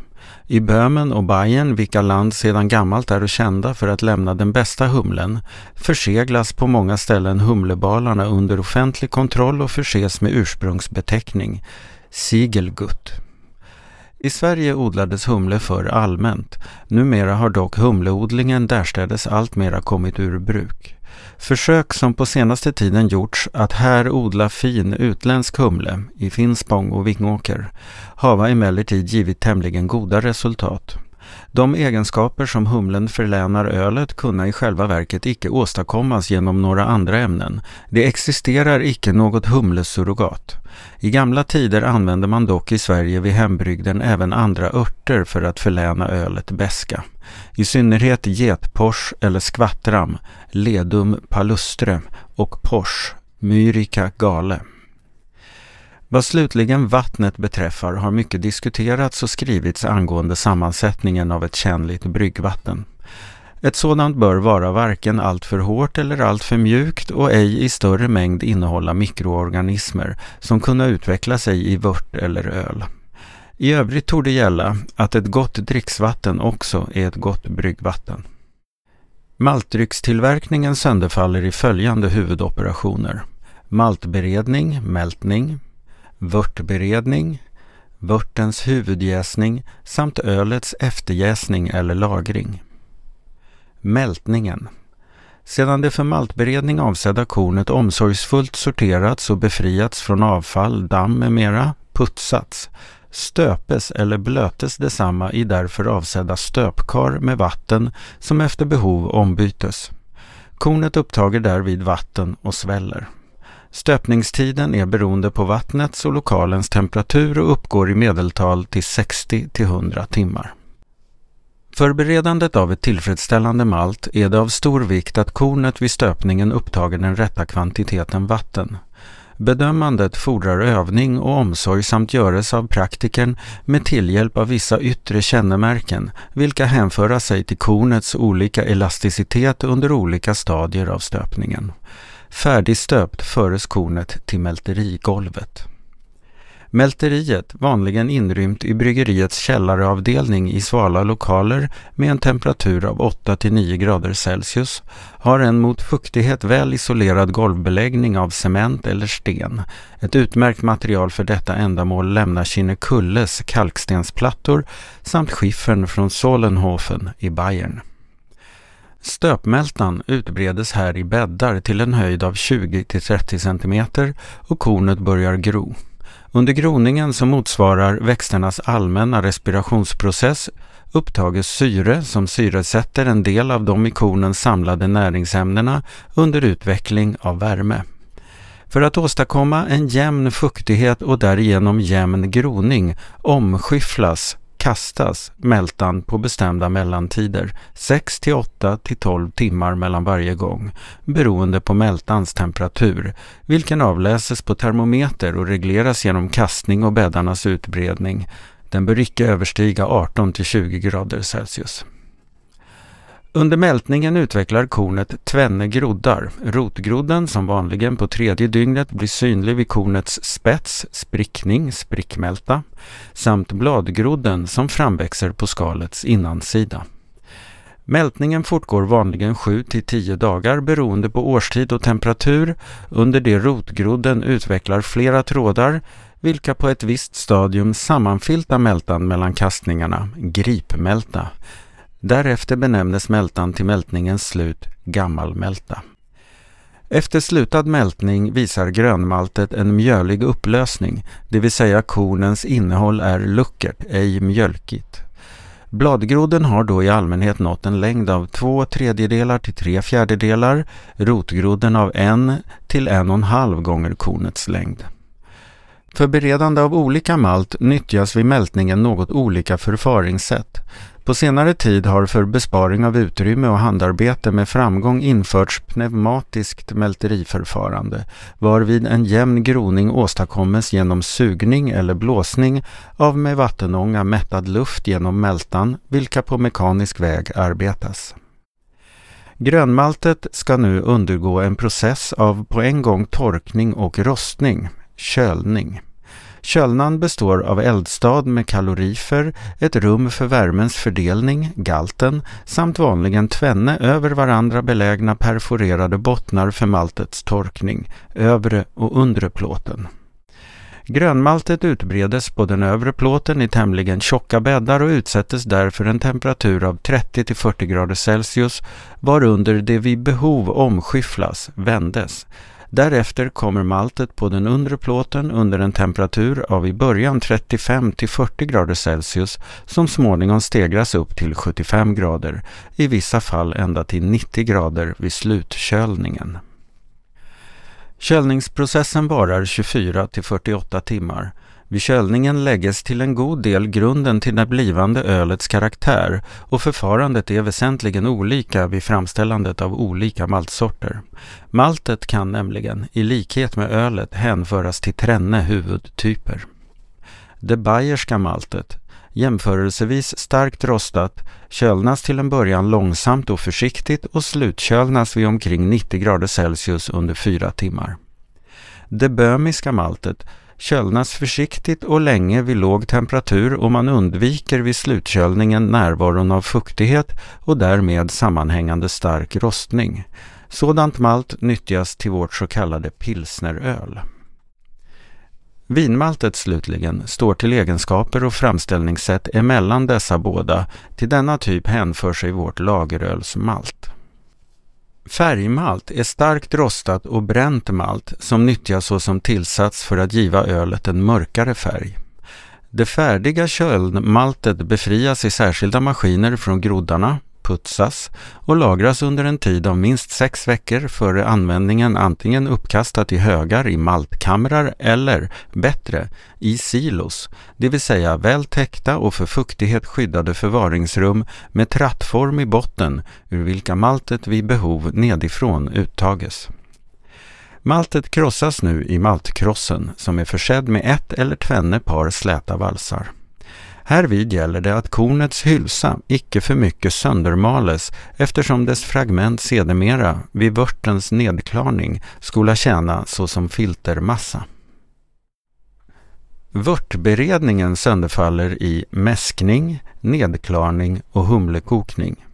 Vid mäskningen användas tvenne huvudmetoder, dekoktions och infusionsförfarandet. Båda utföras på varierande sätt, var förutom de kunna med varandra kombineras. Vid framställandet av underjäst öl nyttjas allmänt dekoktions eller tjockmäskmetoden. I mäskkaret, ett cylindriskt kärl av trä eller järn försett med en inrättning för verksam omrörning samt medelst rörledning och, om så fordras, pump ställt i förbindelse med mäskpannan tillsättes den för en brygd avsedda kvantiteten krossat malt en beräknad mängd vatten, minst dubbelt så mycket som den åsyftade mängden färdigt öl. I medeltal komma på en hektoliter malt 300–350 liter vatten, varav något mera än en tredjedel tillsättes maltet kallt. Mindre än en tredjedel i pannan upphettas till kokning och den sista tredjedelen vid processens slut användes till efterlakning. Genom försiktig tillsats av kokande vatten från pannan under ständig omrörning höjes temperaturen i mässkaret på 20-30 minuter till 35 grader Celsius.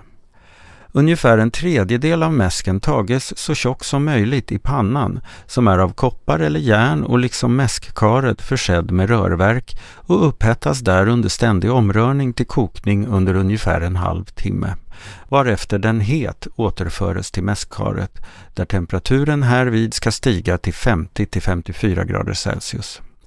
Samma operation upprepas för andra gången varvid temperaturen i mässkaret stiger till 63-65 grader Celsius. Tredje gången tages i pannan blott den tunnare delen av mäsken, tunnmäsk. Efter återpumpning i mäskkaret ska slutmäskningstemperaturen uppgå till 70-75 grader Celsius. Oftast kokas endast tvenne tjockmäskar, i vilka fall denna slutmäskningstemperatur ska uppnås efter andra kokningen. Vid denna temperatur förblir mäsken utan omröring en halv till en timme under det försockringen fullbordas och de tomma kornhylsorna, draven, avsätta sig. Där vid dubbelt bryggverk, särskild silkar finnes för att fortast möjligt få mäskkaret tillgängligt för nästa brygd, överföres mäsken efter slutmäskningen däri för att vila. Vid infusionsförfarandet, som är det ursprungliga men numera hos oss används huvudsakligen vid tillverkningen av svagare och billigare överjästa maltdrycker, kommer mäsken icke till kokning. Antingen inmäskas med kallt eller ljumt vatten varefter temperaturen genom tillsats av hett vatten eller medels direkt eller indirekt ånga småningom höjes till slutmäskningstemperatur eller tillsättes det krossade maltet till vatten av så hög temperatur, omkring 80 grader, att mäsken efter blandningen innehar den rätta slutmäskningstemperaturen. Nedklarningen åsyftar att skilja den klara vörten från draven. För detta ändamål är mäskkaret eller silkaret, där sådant nyttjas, försett med dubbla bottnar.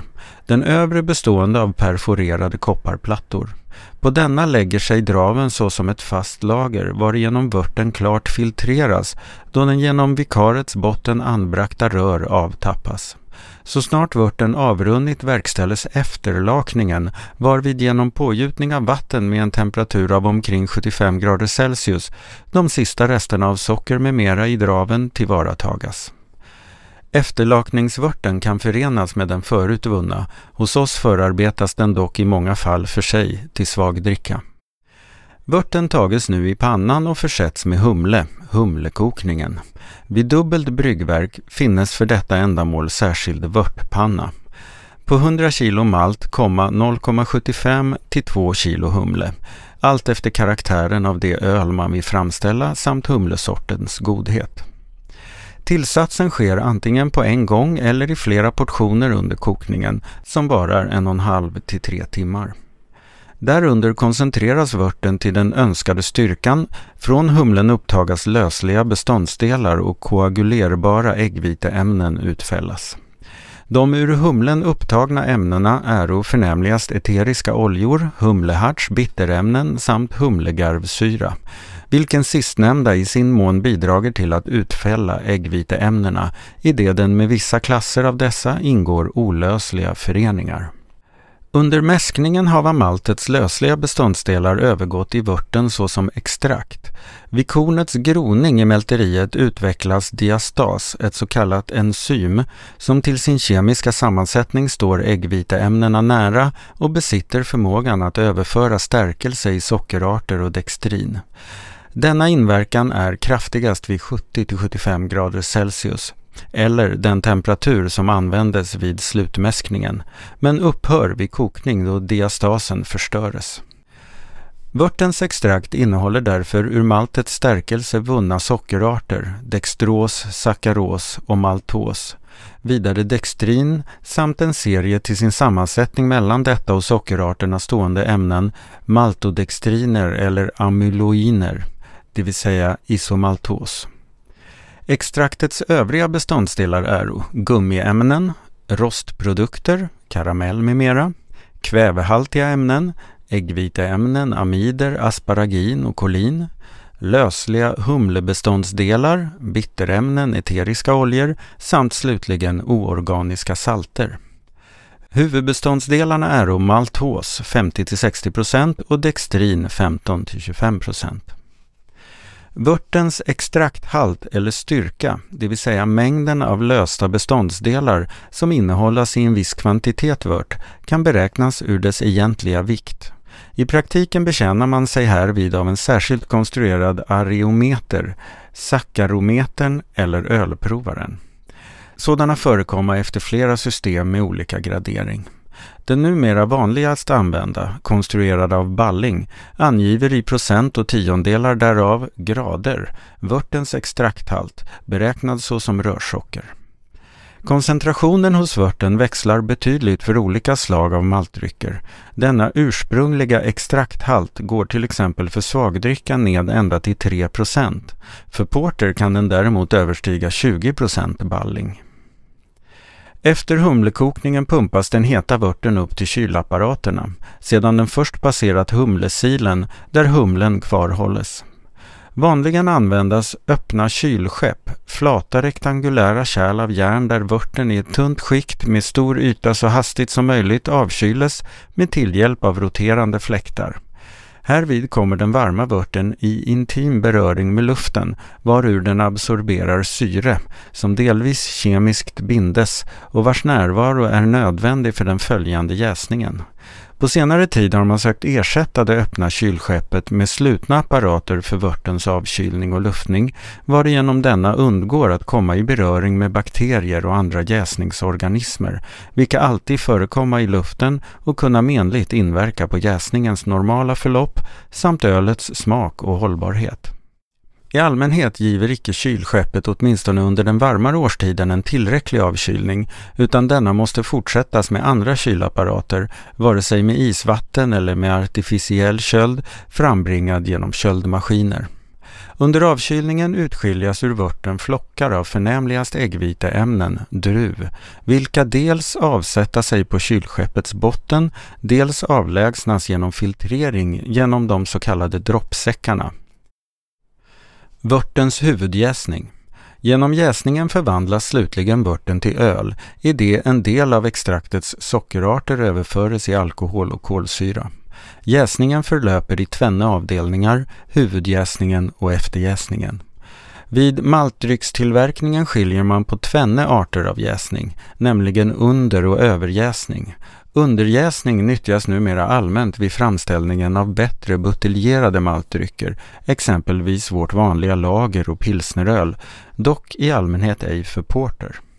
Den till plus 5 till 10 grader Celsius avkylda vörten ledes genom rörsystem av koppar ned i jäskällaren som bör hålla en konstant temperatur inom dessa gränser och fördelas där i jäskaren, vanligen runda eller ovala av trä eller rektangulära av skiffer, rymmande omkring 30 hektoliter. Här försätts vörten med jäst, gästas.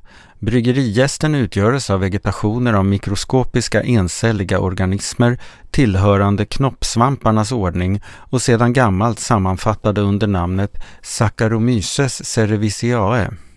De fortplantar sig genom knoppning eller under abnorma omständigheter, även genom sporer som bildas i cellens inre. Cellerna är osfäriska eller äggformiga och deras storlek uppgår i medeltal till 0,01 millimeter. Den senare tidens forskningar på detta område har lagt i dagen att under det gemensamma namnet döljer sig ett flertal arter och raser, vilka utövar en högst olikartad inverkan på jäsningsförloppet och ölets karaktär. Den danska forskaren professor Emil Christian Hansen har på detta område inlagt de största förtjänster och åstadkommit en fullständig revolution inom bryggeriindustrin.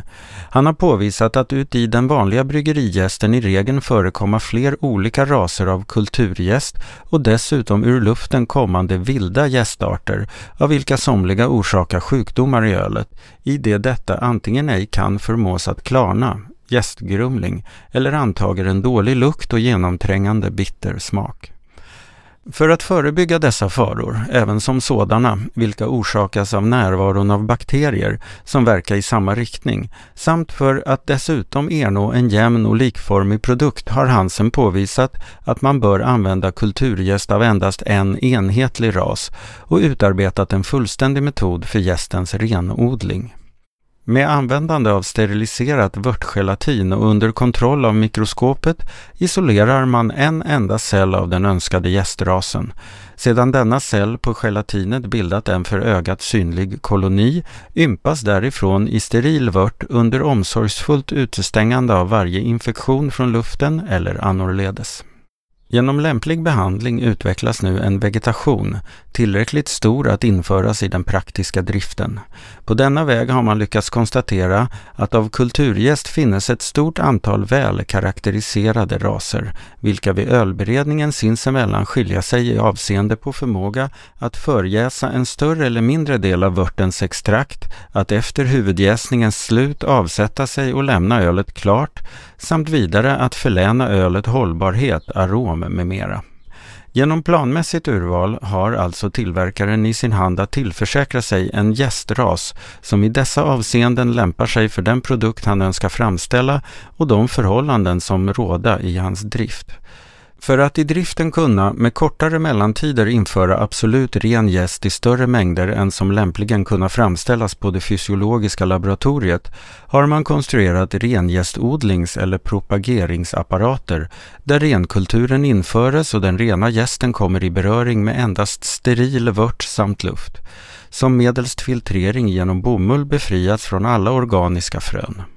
Hansen har jämväl utarbetat en fullständig metod för gästens fysiologiska och mikroskopiska analys med vilkens tillhjälp man är i stånd att i tid upptäcka föroreningar i bryggerijästen av vare sig bakterier eller vildgäst och sålunda förebygga kalamiteter.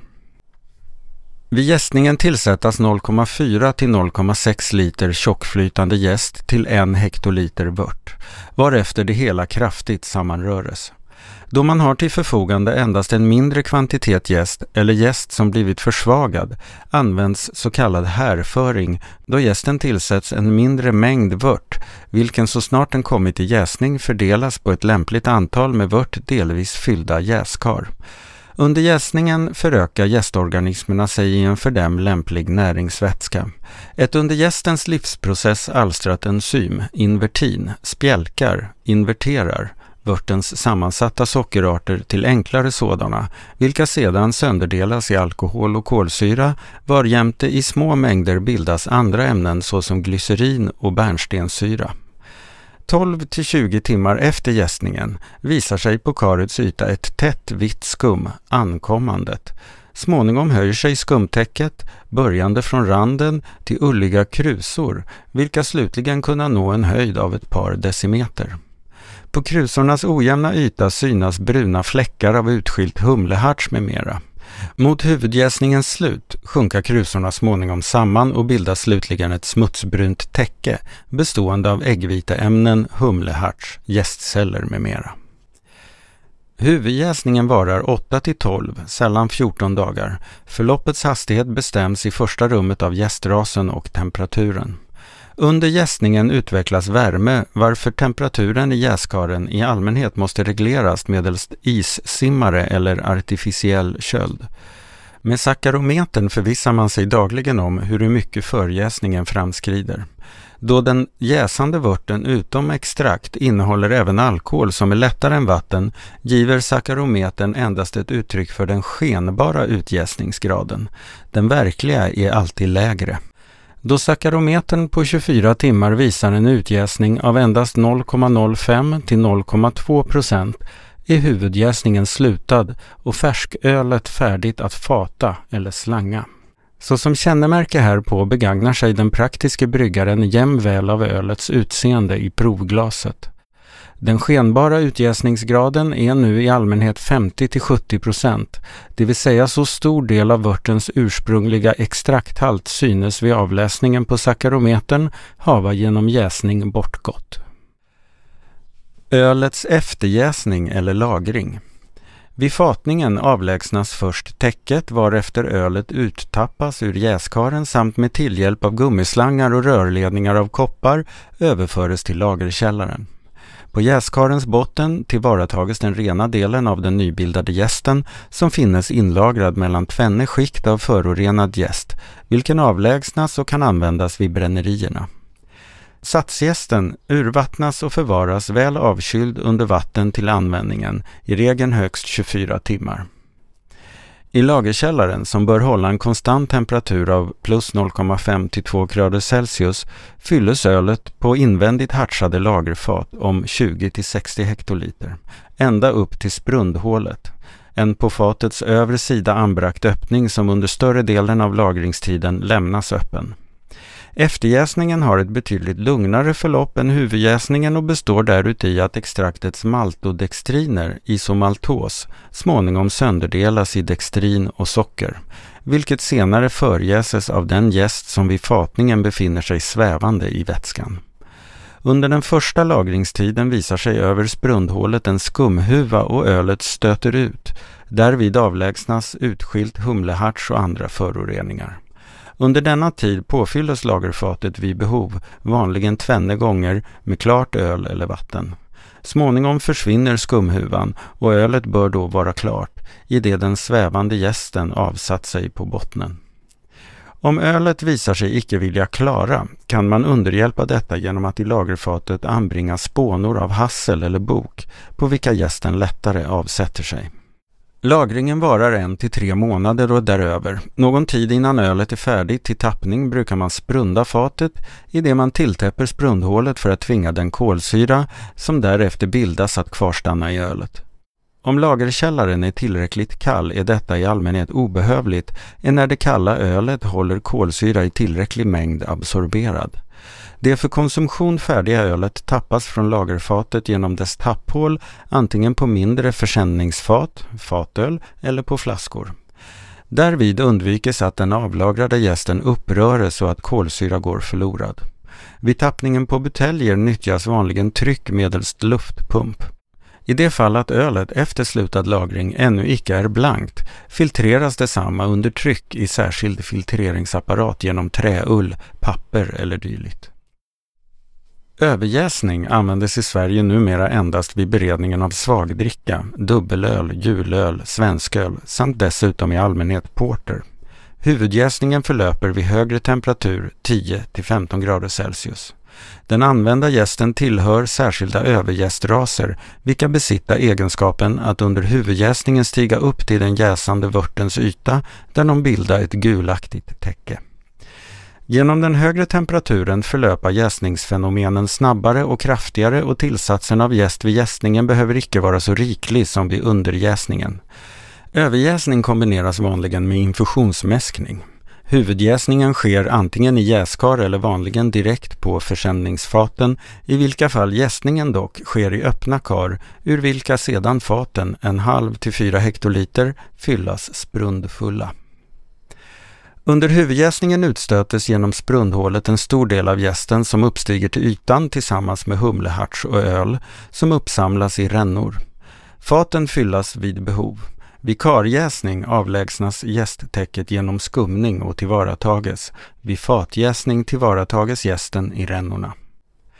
Efterjäsningen förlöper vanligen på samma fat eller och avdrages ölet från bottenjästen på andra lagerfat. Överjäsningsmetoden är den äldsta. Jäsningens raskare förlopp vid högre temperatur medgiver väsentliga besparingar vid anläggningen. Icke dess mindre har detta förfarande hos oss och på kontinenten nästan helt och hållet utträngts av den bayerska underjäsningsmetoden, då fråga är om framställande av bättre och hållbarare maltdrycker. Vid förvaring av maltdrycker vid högre temperatur inträffar att den jäst som alltid där är tillstädes småningom börjar att vegetera.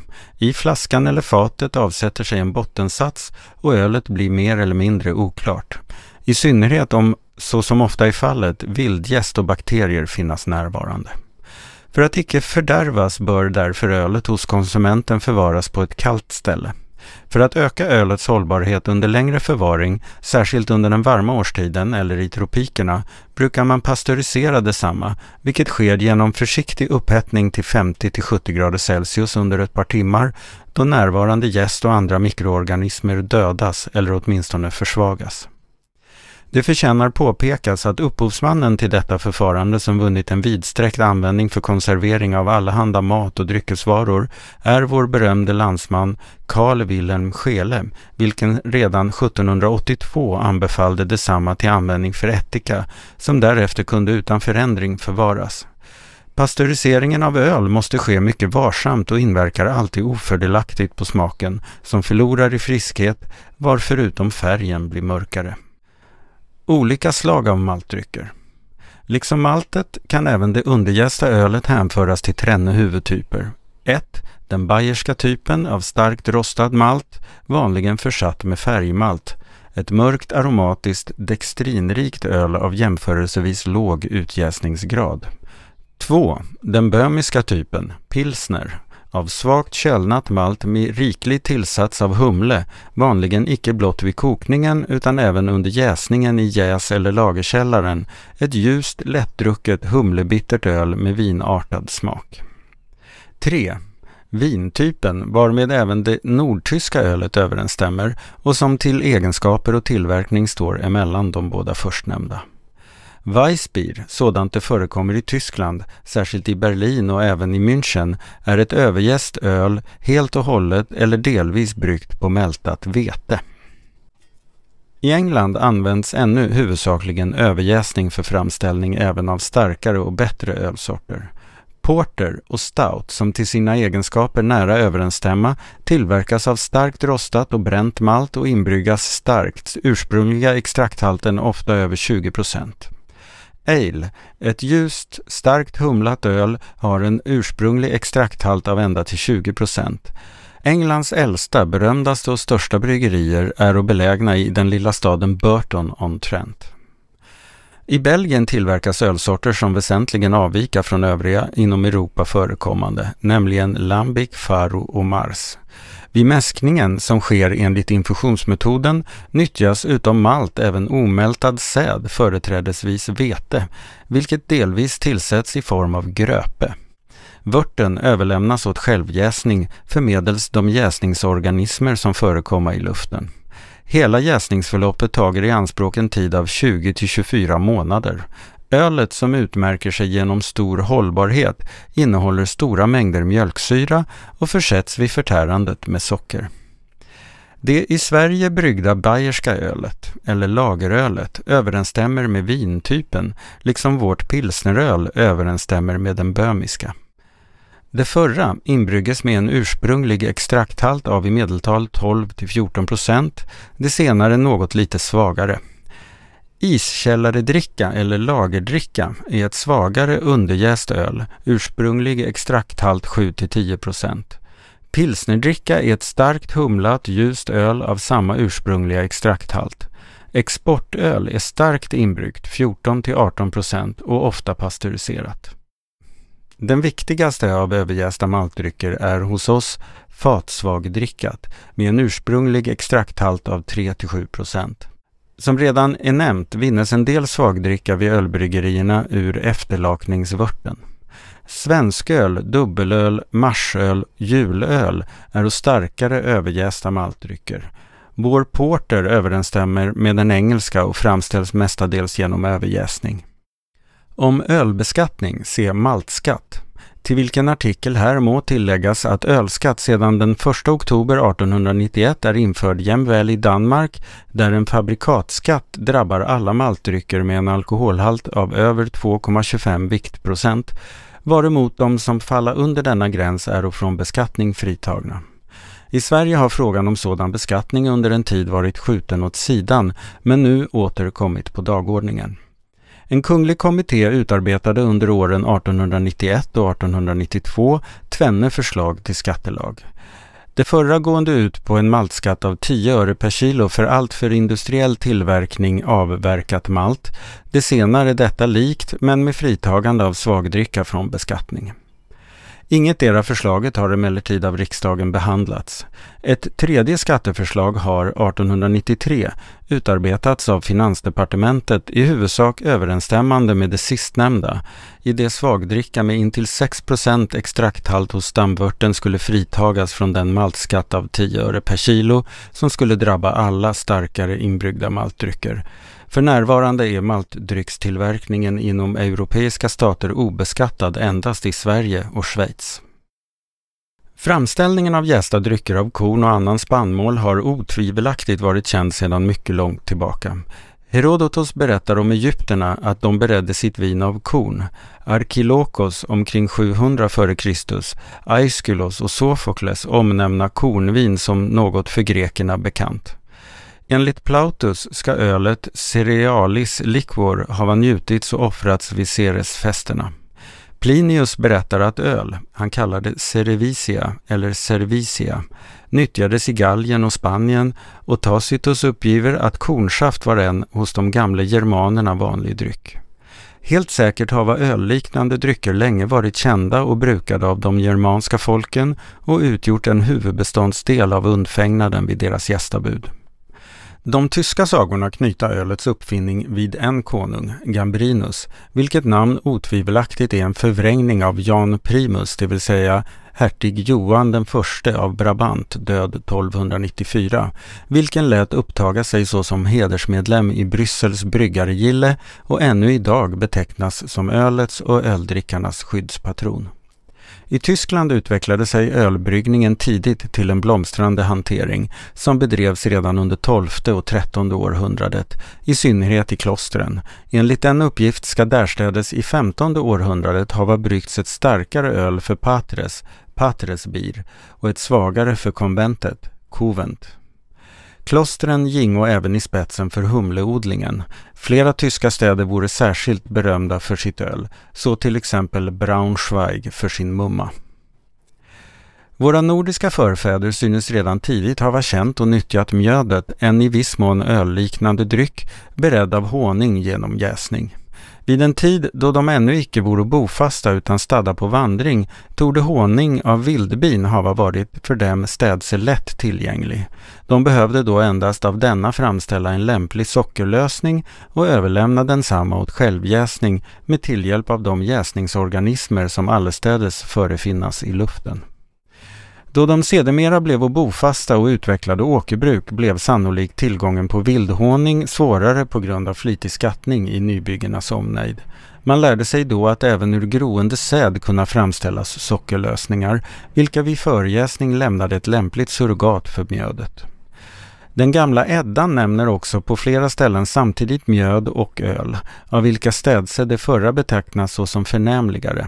Småningom blev ölet även i Norden huvuddrycken vid varje gille och vilken roll det hos oss en gång spelat synes bäst av sådana i språket bevarade uttryck såsom barnsöl, gravöl, ölsinne och taga öl för ärende. Under medeltiden och långt senare skeppades öl i stor mängd till de skandinaviska landen från tyska städer och utgjorde en av Hansans viktigare handelsartiklar. Omtyckta ölsorter vore bland annat Braunschweiger Mumma, Pryssing, det vill säga preussiskt öl, Danziger, Lübecker, Rostocker och Stralsunderöl samt Barstöl från Bart i Pommen och Einbeckeröl, varav det tyska ordet Bock, Bockbier. I Sverige utvecklade sig småningom ur hembrygden handbryggerier och redan under Gustav Vasas tid bestämdes rättigheten till ölbryggning till avsalu genom särskilda privilegier samt blev jämväl belagd med skatteavgift som även, ehuru i mindre mån, drabbade hembrygden. Maltdryckstillverkningen hos oss kvarstod länge på hantverkets ståndpunkt och hembrygden utövades i stor utsträckning, i synnerhet vid högtider, i det varje husmoder satte en ära uti att kunna brygga ett gott öl. Våra äldre maltdrycker kunna hänföras till tvenne grupper, svagöl eller dricka samt starköl eller dubbelöl, vilka beteckningar återfinnas såväl i Gustav Vasas förordningar som i Bellmans sånger. Först med införande av den bayerska underjäsningen och dekoktionsmäskning uppsvingade sig vår maltdryckstillverkning till en verklig industri. Banbrytaren i denna riktning var hos oss före detta löjtnanten Fredrik Rosenqvist av Åkershult som 1843 anlade det första underjäsningsbryggeriet efter tyskt mönster i Stockholm vid Södra Tullportsgatan, nuvarande Östgötagatan. Tillverkningen vid tyska bryggeriet så som det kallades leddes av den tyske bryggmästaren Franz Adam Beckman. Den viktiga förbättringen trängde sig snart igenom och genom ångkraftens användande och de mindre kapitalens sammanslutning i aktieföretag har maltdryckstillverkningen i Sverige svingat sig upp till en av landets förnämsta industrier. Förbrukningen av maltdrycker 1888 till 1889 liter per invånare Tyska riket 101,54. Bayern särskilt 227,15. Österrike-Ungern 34,14. Italien 0,76. Storbritannien och Irland 119,55. Frankrike 22,42. Ryssland ingen uppgift. Finland ingen uppgift. Holland 33,88 Belgien 185,99 Sverige 19,02 Norge 24,08 Danmark 94,68 Grekland 1,59 Rumänien 0,64 Schweiz 36,86 Serbien 3,65 Bulgarien 0,84 Spanien ingen uppgift Nordamerikas förenta stater 57,28 liter per invånare. Artikeln författad av Anders Cederström junior, friherre och filosofie licentiat, tryckt och utgiven 1894.